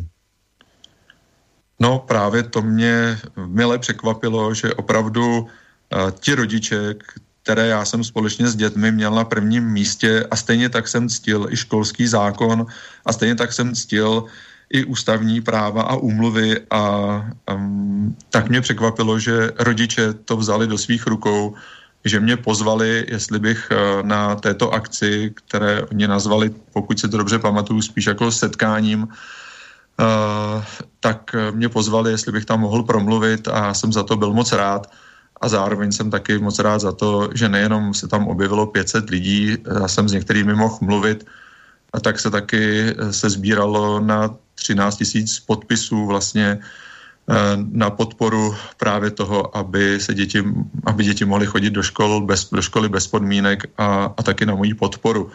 Ale zároveň musím říct, že mi taky bylo líto, ale to tak už chodí, že se při této příležitosti objevily i různé skupiny uh, lidí nebo možná jednotlivci, uh, kteří, uh, kterým vlastně úplně nešlo o tu myšlenku, ale spíš o to, aby se nějakým způsobem zviditelnili. To tak je vždycky, ale nicméně tě zarazilo, že to byl takový leitmotiv, že vlastně třeba na DVTV, kdy se dělal s Daniel Dortinovou rozhovor, že to nejdůležitější je, že vlastně teď vás brání lidé, kteří zároveň útočí třeba na paní starostku, no ale tak kde je bejce a kde je slepice, že? Jak, jak, jak to je teda vlastně jako? No, to je otázka. Uh, kudy do toho? Mm, každý má příležitost se rozhodnout sám za sebe a myslím, že i jak paní starostka, tak prostě rada případně uh, uvidíme, jestli třeba tomu nějakou pozornost bude následně věnovat i zastupitelstvo. Každý je potřeba, aby se k tomu postavil sám za sebe. Mm-hmm. Máte v té pro vás teda nepříjemné situaci aspoň dobrý pocit, že vás uh, rodiče dětí brání? Že si váží vaší práce a odvahy? Tak to je pro mě uh, prostě, uh, já to vlastně ani nedokážu úplně vyjářit slovy, ale, ale ten pocit, který mám v sobě, je vlastně radost a uh, to naplnění toho, že i ti rodiče dokázali veřejně Eh, vlastně podpořit to, že je to jejich, taky jejich věc, nebo hlavně jejich věc a věc jejich dětí, tak to mi prostě přijde zásadní. Vy jste nejenom pro ně dneska hrdina, vy jste e, v celé té věci dnes jaksi velmi e, výrazná ikona, protože jste najednou neustoupil, ať se děje cokoliv a e, ať nakonec to má pro vás jakékoliv důsledky, protože ten stát samozřejmě nějaké možnosti má, jak vás pronásledovat a už jsme toho byli svědky na více místech, ale samozřejmě vy jste se rozhodl, eh, že je to otázka svědomí, jestli tomu správně rozumím? No, uh, to je to nejdůležitější, že? Já bych se vlastně potom nemohl ani podívat uh, sám na sebe do zrcadla a nevím, jak bych se podstavil před vlastně uh, svého syna nebo s, naše syny a dceru a, a vlastně i před ty lidi. A mm, jsem rád za to, že jsem za to moc rád, že jsem udělal tady ten krok a vlastně, když se na to podívám zpětně, uh, tak je pro mě až s podivem, jak dlouho jsem to i v té atmosféře, která je ve společnosti vlastně uh, pod tím tlakem i těch médií a těch informací převážně negativních, tak jak dlouho jsem vlastně vydržel až do téhleté chvíle, kdy došlo k tomu zlomovému bodu. Sám jsem jako překvapený z toho, že jsem na to nereagoval už mnohem dřív. Je to pro mě i takový jako varevný signál, že já jsem se svým způsobem nechal zatlačit do určité pozice a trvalo mi to poměrně dlouho, než jsem si najednou uvědomil, eh, kdo jsem a kdo jsou ti rodiče a kdo jsou ty děti. Minulý týden tady v tom rozhovoru eh, mluvila paní eh, učitelka Milena Míčová a tak ta neohroženě dokonce se rozhodla, že bude jezdit po Moravě s letáky, které v noci vyrábí a, oblepí své auto a snaží se burcovat naše strany. Takže nejste rozhodně sám. Jako, jak, říkáte, ono je třeba v určitý okamžik opravdu praštit pěstí do stolu. A to se teď je tedy jenom u vás. Tady v Praze jsou různé diskuze eh, v různých školách teď, eh, jak si o tom, jestli eh, se někteří ředitelé zpamatují a pokusí se jednat. Nevím, jak je to všechno daleko, ale jsou různé skupiny rodičů, kteří jsou velmi znepokojeni. No, vlastně já jsem moc rád, že se o tom postupně dozvídám a já jsem i v té době kdy jsem učinil to rozhodnutí, věděl o tom, že některé školy eh, vlastně eh, v tichosti a tajně hm, fungují stejně, jako jsem to nastavil, akorát, že se o nich neví a hm, postupně ty iniciativy sílí a zároveň se ozývají i další rodiče. To je pro mě jako velmi důležité, že jsem měl řadu telefonátů, e-mailů, a i právě i ta osobní setkání a já věřím tomu, že právě to, že se eh, zvedla určitá vlna, která um, znamená tu, ten prostor pro tu diskuzi, tu výzvu vlastně k tomu, abychom opravdu tomu tématu věnovali takovou pozornost, jako si práva rodičů a dětí zaslouží, že ta vlna se prostě zvedla a, a děje se. Hmm. Tak, jaké jsou teď vaše další kroky, protože vy jste slíbil, že budete bojovat, takže už jste podal oduslibovanou žalobu, jak, v jakém je to stádiu? No, já se vždycky snažím uh, s těmi slovy pracovat tak, eh, že zrovna slovo boj úplně nevystihuje možná ten můj postoj, protože to úzce souvisí s tím, že mým, uh, tak jak já tu vnímám tu situaci, tak bych byl velmi rád, kdyby každý z nás mohl vlastně projít nějakou svojí spíš vnitřní proměnou a, a tím prozřením z toho, uh, co, se, co se děje a vlastně začít to vnímat právě v nějakém objektivnějším světle, než jenom tak, jak je nám to v té široké v tom širokém spektru všech těch sdělovacích prostředků zatím předkládáno. Moje plány jsou takové, že bych eh, rád za podpory právní kanceláře eh, dosáhl toho, abych se mohl vrátit zpátky na pozici ředitele a to právě mm, prostřednictvím podané žaloby na to odvolání. Ta žaloba by měla být podaná v nejbližších dnech, eh, pokud to dobře dopadne, tak už zítra. Mm-hmm. Žaloba bude směřovat na město? Tak protože jsem byl zaměstnancem školy a hmm. na pozici ředitele, tak se musí ta žaloba bohužel stahovat i ke škole. Jasně, dobře. A jasně. E, takže e, to děláte vy, ale rodiče chystají také nějakou svou vlastní iniciativu a ta má být prý poměrně ostrá. Tak já se snažím být s rodiči ve spojení a, a o to se snažím vlastně i řekl bych, eh, v širším slova smyslu, protože tím, jak mě řada rodičů oslovila a, a to se jenom v rychlosti vlastně k tomu chci vrátit, že mi přijde důležité, že právě mezi těmi lidmi, kteří mi telefonovali, psali SMSky nebo posílali ty maily, eh, jsou nejenom lidé právě ze škol, kolegové, ale jsou tam i zástupci obcí eh, nebo třeba bývalí starostové, ale jsou tam mezi nimi i lékaři. A z jakých obcí třeba je, to, je, je, to, je to z různých kůdců republiky, nebo je to jenom z místa, regionálně pojat? Rozhodně to právě není pojaté regionálně, mm-hmm. i když v tom regionu to taky velmi rezonuje, takže i z okolních měst a obcí, ale je to z Jižní Moravy, Severní Moravy, západních Čech, prostě opravdu z celé České republiky. Mě to velmi překvapilo, potěšilo, jak vlastně souzníme, jak nás to všechny jako trápí a považujeme to opravdu za zásadní téma. Hm, jste hrdinou naší doby, to já jsem o to přesvědčen, ale eh, co ti rodiče? Ti rodiče něco chystají, nebo slíbili, že eh, budou jaksi v odporu vůči ministerstvu eh, školství a ministerstvu zdravotnictví.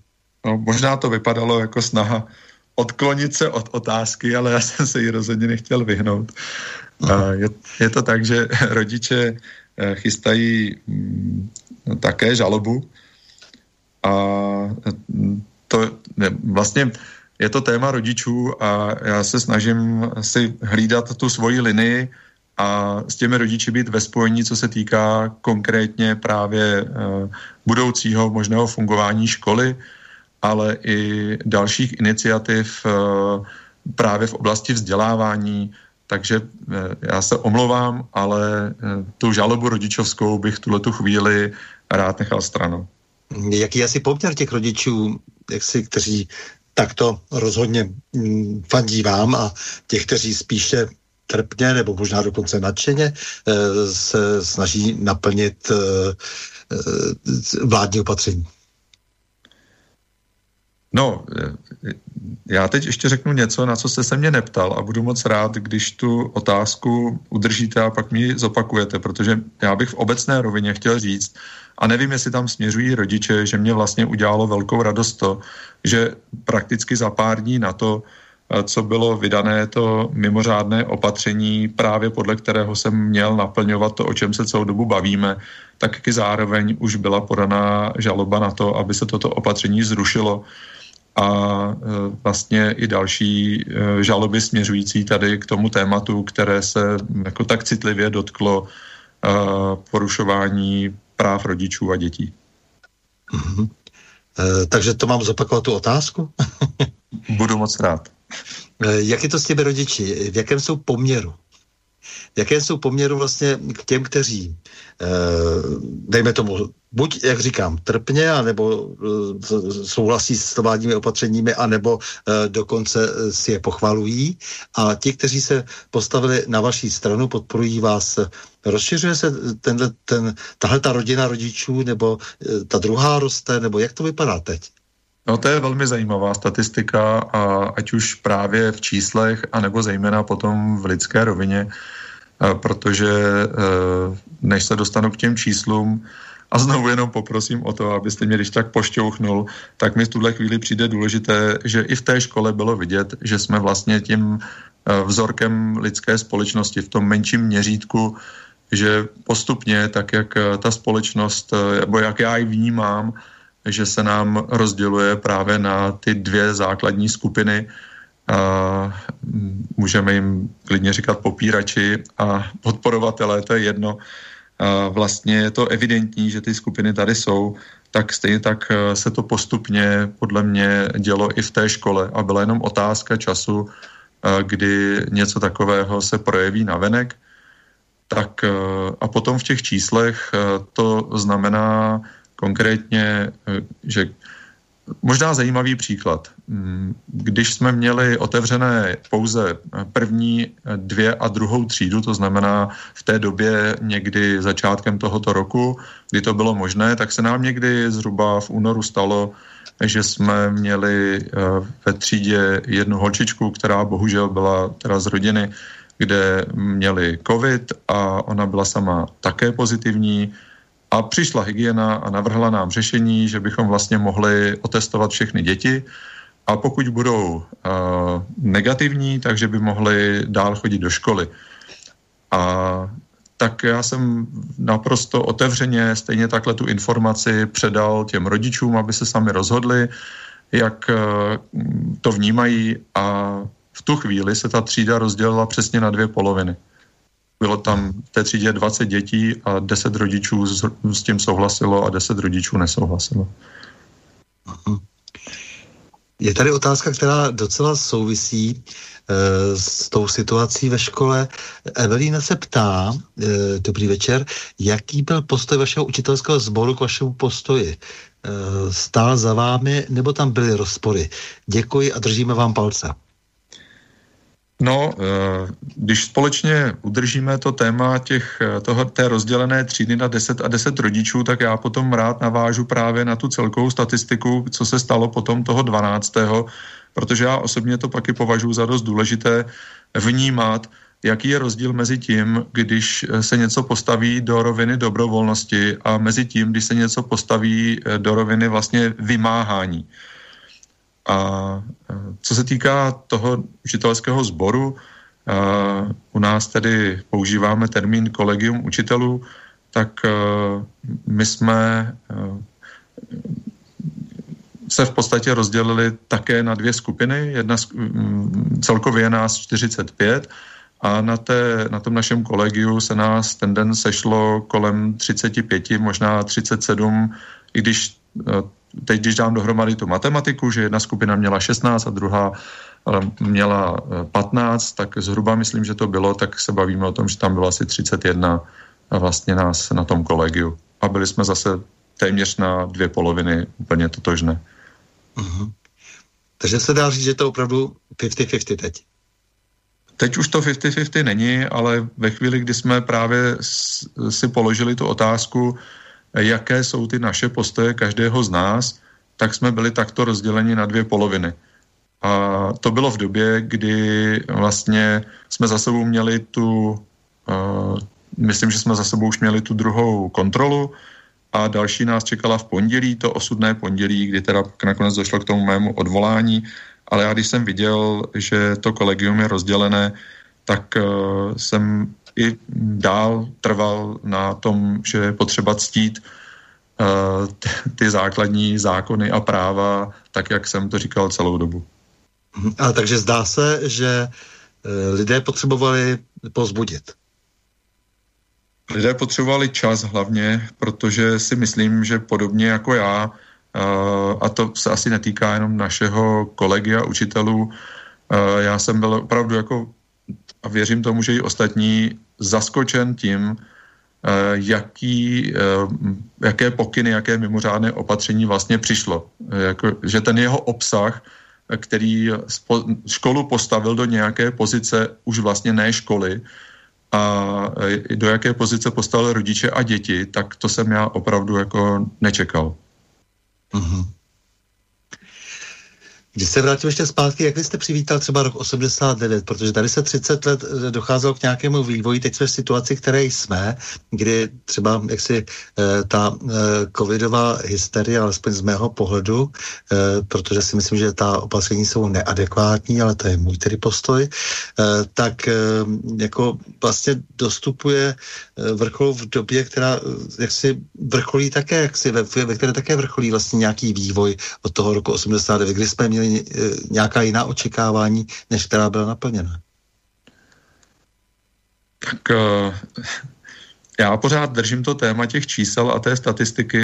Vám, že ho udržím. A co se týká roku 89, tak uh, já jsem v té době právě pracoval v tom lese a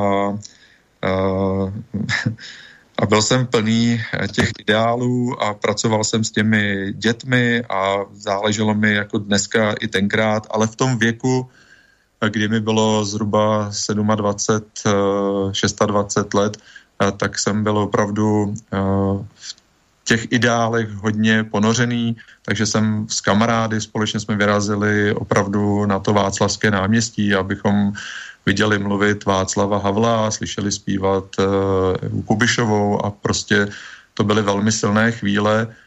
A, a už tu chvíli bylo samozřejmě, pokud člověk byl jen trochu pozorný, zjevné, kdo se jinak také na tom Václavském náměstí pohybuje, jak se chová a uh, tak uh, potom se vlastně začaly eh, postupně dít nějaké věci, eh, jako například můj pocit eh, z rozkrádání republiky, s kterými, ze kterých jsem jako byl jako v rozčarování a takže po krásném začátku přišla, řekl bych, nějaká tvrdá realita. Mm-hmm. No, která samozřejmě nás potom dostala do područí, jak si toho nadnárodního kapitálu a e, dnes samozřejmě sklízíme plody, protože pochopitelně i ty akce, které se týkají třeba e, toho covidu a celá řada dalších, e, tak mají obrovský přesah. Je vidět, že ti naši třeba úředníci a politici vlastně jsou pod takovým tlakem a zároveň jsou plně očekávání od možností, které se jim otevírají v dobách jaksi nouzových stavů, lockdownů a jak se jak eufemisticky jmenuje ta doba, kdy se dá bezúzně v podstatě krást jaksi a opravdu ve velkém a Nelze si prostě myslet, že to není zlý záměr, eh, protože eh, kdyby tam byla jenom pouhá zjištnost, zdá se, že tam ještě něco i dokonce horšího, eh, tak o to by jde prostě, protože ten vývoj tím, že se té e, moci vlády a majetku zmocnil nějaký druh lidí, tak samozřejmě e, nakonec dospěl do tohoto stavu. Myslím, že covidová opatření, jejich rozsah a jejich e, způsob vlastně realizace s tím do značné míry souvisí. Já bych vlastně mm, ten pohled můj na to, co jste popsal, je ten, že e, je zjevné, že se dějí věci, které by se dít neměly. Je zjevné, že by bylo na místě, aby mm, věci probíhaly dle platných zákonů a ne za nějakých mimořádných stavů, ať už jim budeme říkat jakkoliv.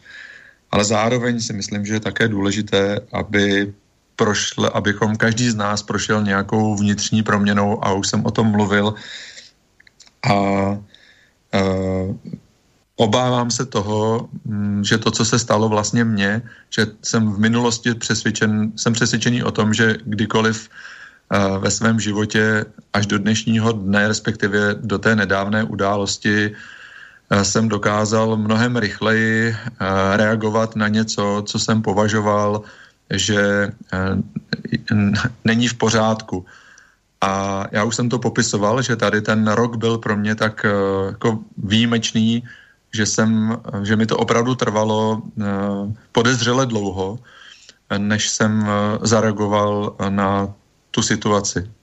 Přesto jste jeden z mála, který zareagoval. v pozici, ve které jste, ano, je málo ředitelů škol, kteří by takto zareagovali.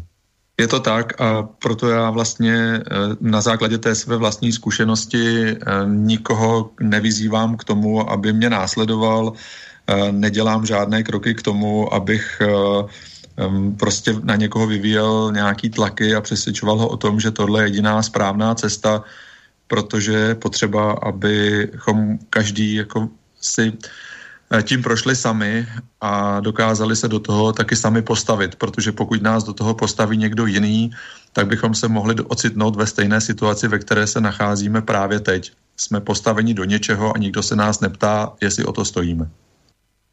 Eh, jak se vyvíjí situace teď ve škole, když už nejste několik dní eh, ředitelem? Dochází tam nějakým radikálním změnám? Eh, dochází k normalizaci, nebo co se tam vlastně děje?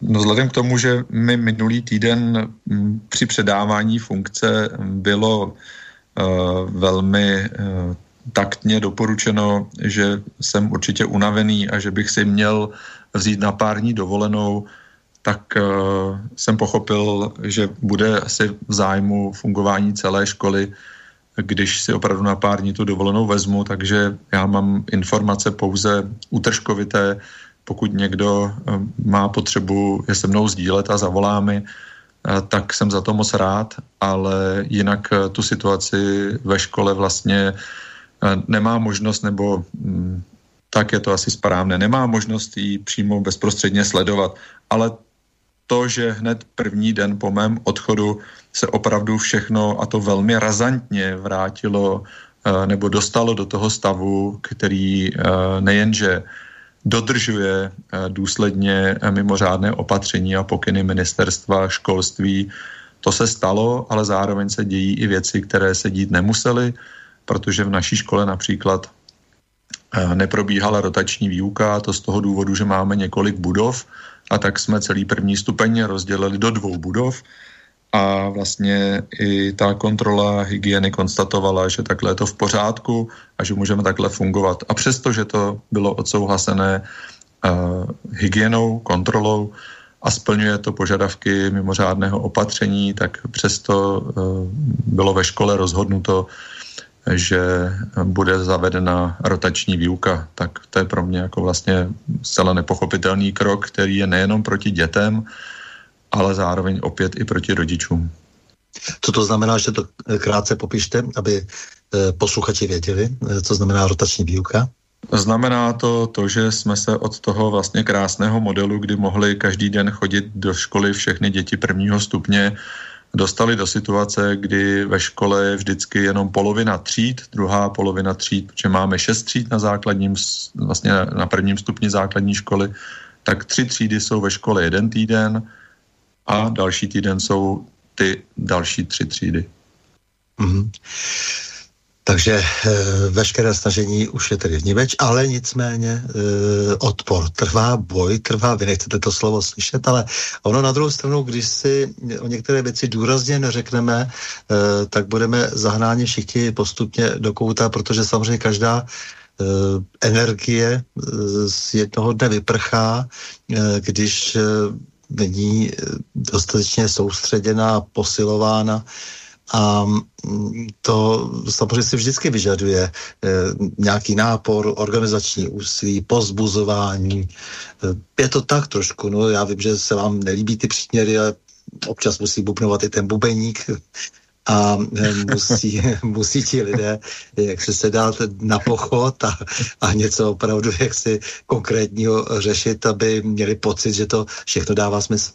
A tak pokud by se někdo dal na pochod a abych byl třeba považován za bubeníka, tak klidně, jako to je, zase znovu říkám, věc každého, ale uh, zároveň se mi líbí, že jste vlastně použil všechna ta slova, a krásně jste našel jako e, jiné výrazy pro to, abychom se nemuseli bavit přímo o boji.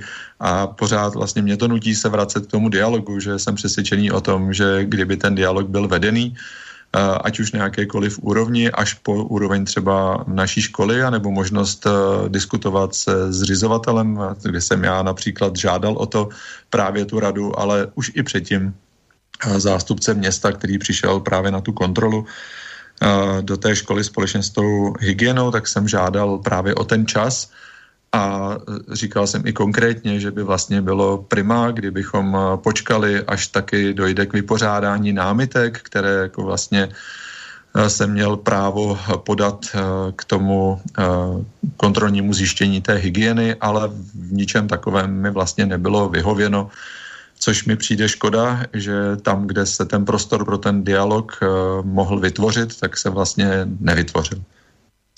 Víte, ono je to e, těžké, protože samozřejmě ti lidé vlastně v té hysterii samozřejmě nějakým způsobem se chovají a vy říkáte sám, kdyby, kdyby se vedl ten dialog, ale to stoje kdyby, že jo. Eh, kdyby byl býval. A eh, ono, když to nepostrčíme, tak to nebude. Eh, to je jasné. Vidíte přece na té současné situaci, která je ostře vyhraněná, vyhrocená ohledně toho tvrzení našeho premiéra a vicepremiéra o tom, že jak si tady nám byl vyhozen sklad agenty GRU ruské, aniž by byl předložen jediný důkaz, tak vidíte jako najednou, jak ti lidé všichni na to naskočí a teď jako se drží těch titulků z těch novin, které, za kterými vůbec nic není, tak jako za celou řadou dalších kaus, které jsou zmiňovány v médiích, tak často chybí podklady, důkazy, jasná fakta, argumenty a tak dále, ale najednou jsou všichni přesvědčeni a jsou ochotní prostě zlámat všechno, všechny možnosti jakýchkoliv dialogů na té nejvyšší úrovni i nakonec v té zavřené hospodě. No, to máte pravdu, to mě na tom právě mrzí, ale přesto eh, věřím tomu, že je potřeba, abychom, eh, nebo já osobně bych byl rád, kdybychom mohli jít tou cestou právě toho dialogu a toho vzájemného, hledání toho vzájemného porozumění a to jsem se snažil třeba také sdělit všem těm lidem, kteří přišli na to setkání těm 500 lidem, kdy tam byli jak lidé s rouškou, tak lidé bez roušek a kde byla jako velmi přátelská vlastně atmosféra a přesto nám šlo všem o společnou věc a měli jsme možnost vlastně se o tom bavit. Ono ale bez těch všech vlastně eh, jakoby zdánlivě vedlejších, vedlejších témat, jako jste naznačil, udavačství, třeba cenzura, eh, mediokracie, to jsou všechno témata, která jsou velmi žhavá právě proto, že vytváří nějakou atmosféru.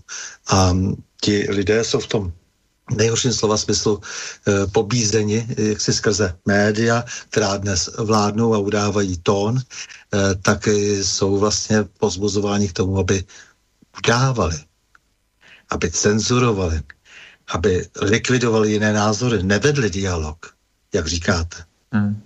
To je právě uh, zas uh, ta otázka, že pokud tomu člověk podlehne, tak je možné, že se začne chovat úplně stejně a tam bych se znovu vrátil k tomu svému jako sebepoznání, tak jak jsem na sebe nechal celý ten rok působit uh, tady celou tu pandemii, která mě vlastně, když to vidím zpětně do určité míry, paralizovala, tak uh, já teď se snažím právě o to už nebýt paralizován a vést ty dialogy a uh, vlastně nepodlehnout tomu, že jediné možné řešení je řešení třeba nějaké důsledně razantní.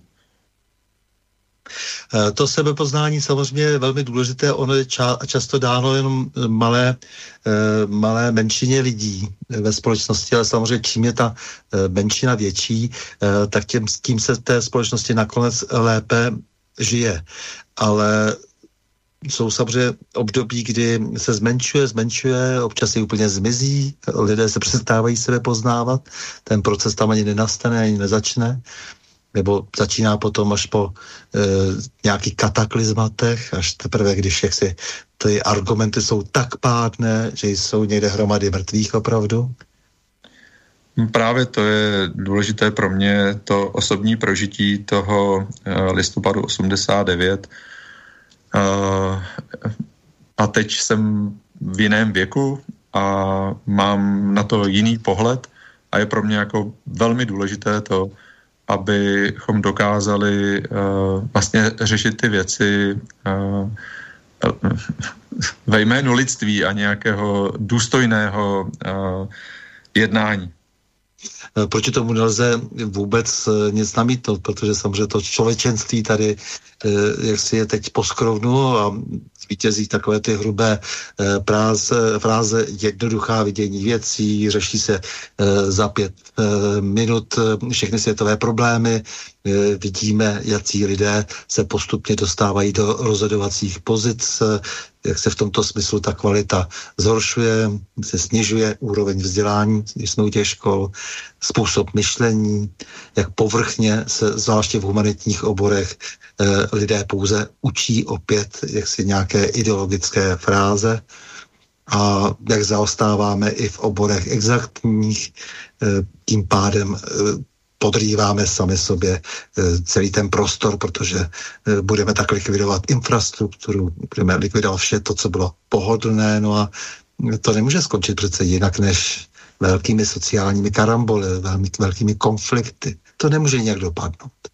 Eh, to nemůže jinak dopadnout, než že do toho budou vstupovat silnější prvky. Budou do toho vstupovat eh, lidé, ať už zvenku nebo zevnitř, kteří mm, prostě jsou prostě, jak se těch eh, vlastně těch nějakých zkušeností, těch daností, které jim umožňují se sebe poznávat.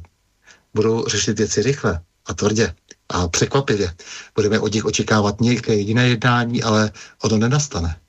Hmm, to, co jste popsal, to se vlastně děje, ano, to je popis skutečností, které už je možné jako samozřejmě vidět a, a já přesto přeze všechno říkám, že je potřeba v tom hledat i hm, jinou, nebo mít o tom třeba i jinou představu, a pokusit se to vidět jiným pohledem, možná méně katastrofickým a, a možná je to také tím, že ty moje ideály mě opravdu provází celý život a, a já pořád věřím tomu, že je možné, aby se našla jiná cesta, než, anebo možná jiné řešení, než takové, které se třeba popisoval.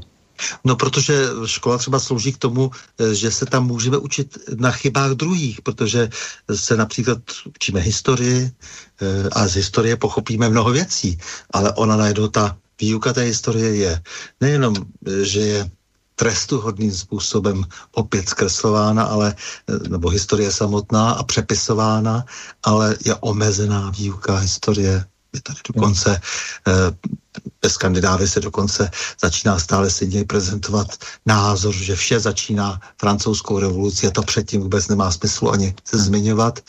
Eh, to znamená, zbavujeme se zkušeností, zbavujeme se toho, abychom se učili na chybách druhých a budeme se učit opakovaně znovu a znovu na chybách vlastních.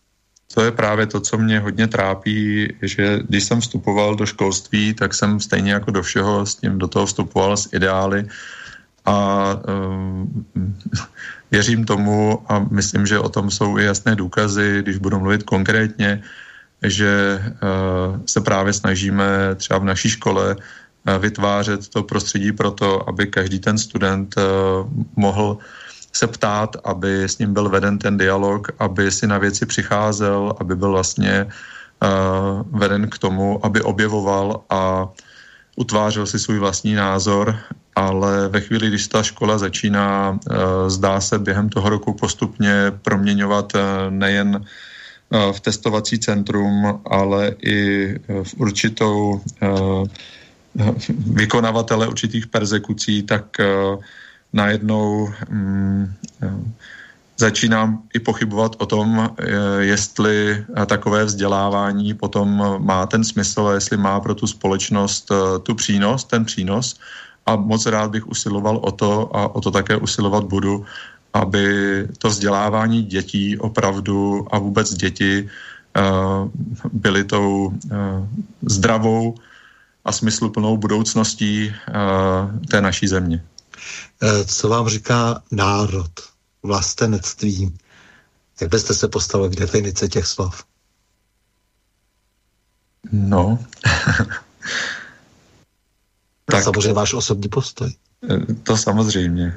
Já jsem vlastně hrdý na to, uh, že jsem hm, Čech, a, ale zároveň vlastně jsem takový kosmopolita, vlastně jsem moc rád, setkávám se rád s lidmi z celého světa a, a zase jsme u toho společenství, že uh, moje kořeny jsou tady, a jsem rád za to, že tady mám řadu vzorů mezi velikány, a, a, ale i mezi lidmi, jako třeba byl můj skautský vedoucí, ale zároveň jsem taky rád za to, že můžu být součástí právě toho společenství těch lidí z celého světa, protože to mi právě taky dává smysl, že se můžeme vzájemně obohacovat a to právě i v té podpoře třeba eh, postojů, hodnot a ty společně sdílet a na nich pracovat.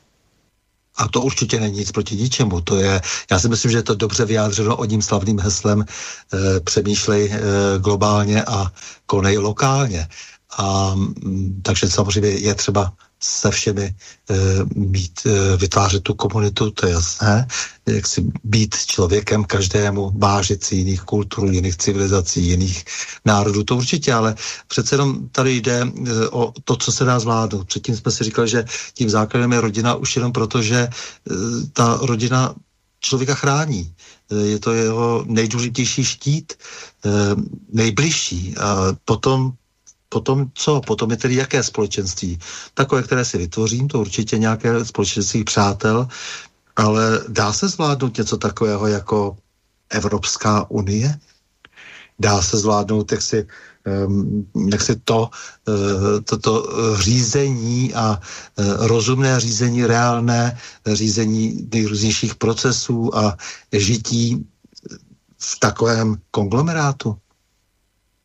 No, možná, že tady právě na tom příkladu je vidět, že některé kroky se dělají příliš rychle, aniž by předtím mohla proběhnout eh, nějaká významnější diskuze, aby to nebylo jenom eh, rozhodnutí určité skupiny lidí, ale to se dá určitě paušalizovat, ale za mě důležité určitě v první řadě, aby se každý člověk, kromě toho, že se může spolehnout na svou rodinu, se taky mohl spolehnout na ty nejbližší lidi, ať už jsou to v obcích eh, právě ti zastupitelé, nebo v krajích krajší zastupitelé, a nebo prostě eh, náš parlament a na vládu. A to se v současné době úplně nedaří. Vážený pane Ivane, já vám moc děkuji za rozhovor a za tu starost vlastně o lidskou budoucnost, za ochranu dětí před politickou zvůlí, před ne, nebojím se to říct, fašizačními sklony, které naší budoucnost torpedují ze všech stran. Lidé dnes opět nadbíhají moci a zvláště té internacionálně nadnárodní, stejně jako před více než 30 lety. Já také moc krát děkuji za ten prostor, který jsem dostal. Děkuji všem posluchačům, že s námi vydrželi celou dobu a přeji dobrou noc. S vámi, milí posluchači, se také loučím a to s přáním. Mějme se rádi, buďme svobodní, zpříjmení, nevěšme hlavu. Stojíme při svých bližních i národech. Nepřátel se nelekejme a na množství nehleďme. Pořadu na Prahu změn se uslyšíme opět za týden v pondělí 3. května v obvyklých 20 hodin a 30 minut. Naslyšenou a do počutia.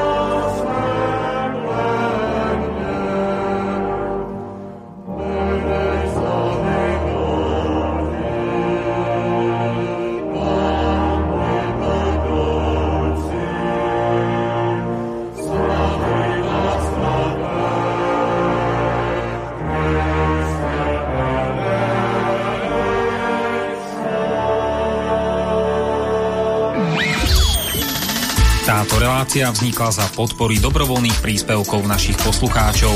I ty sa k ním môžeš pridať. Viac informácií nájdeš na www.slobodnyvysielac.sk Ďakujeme.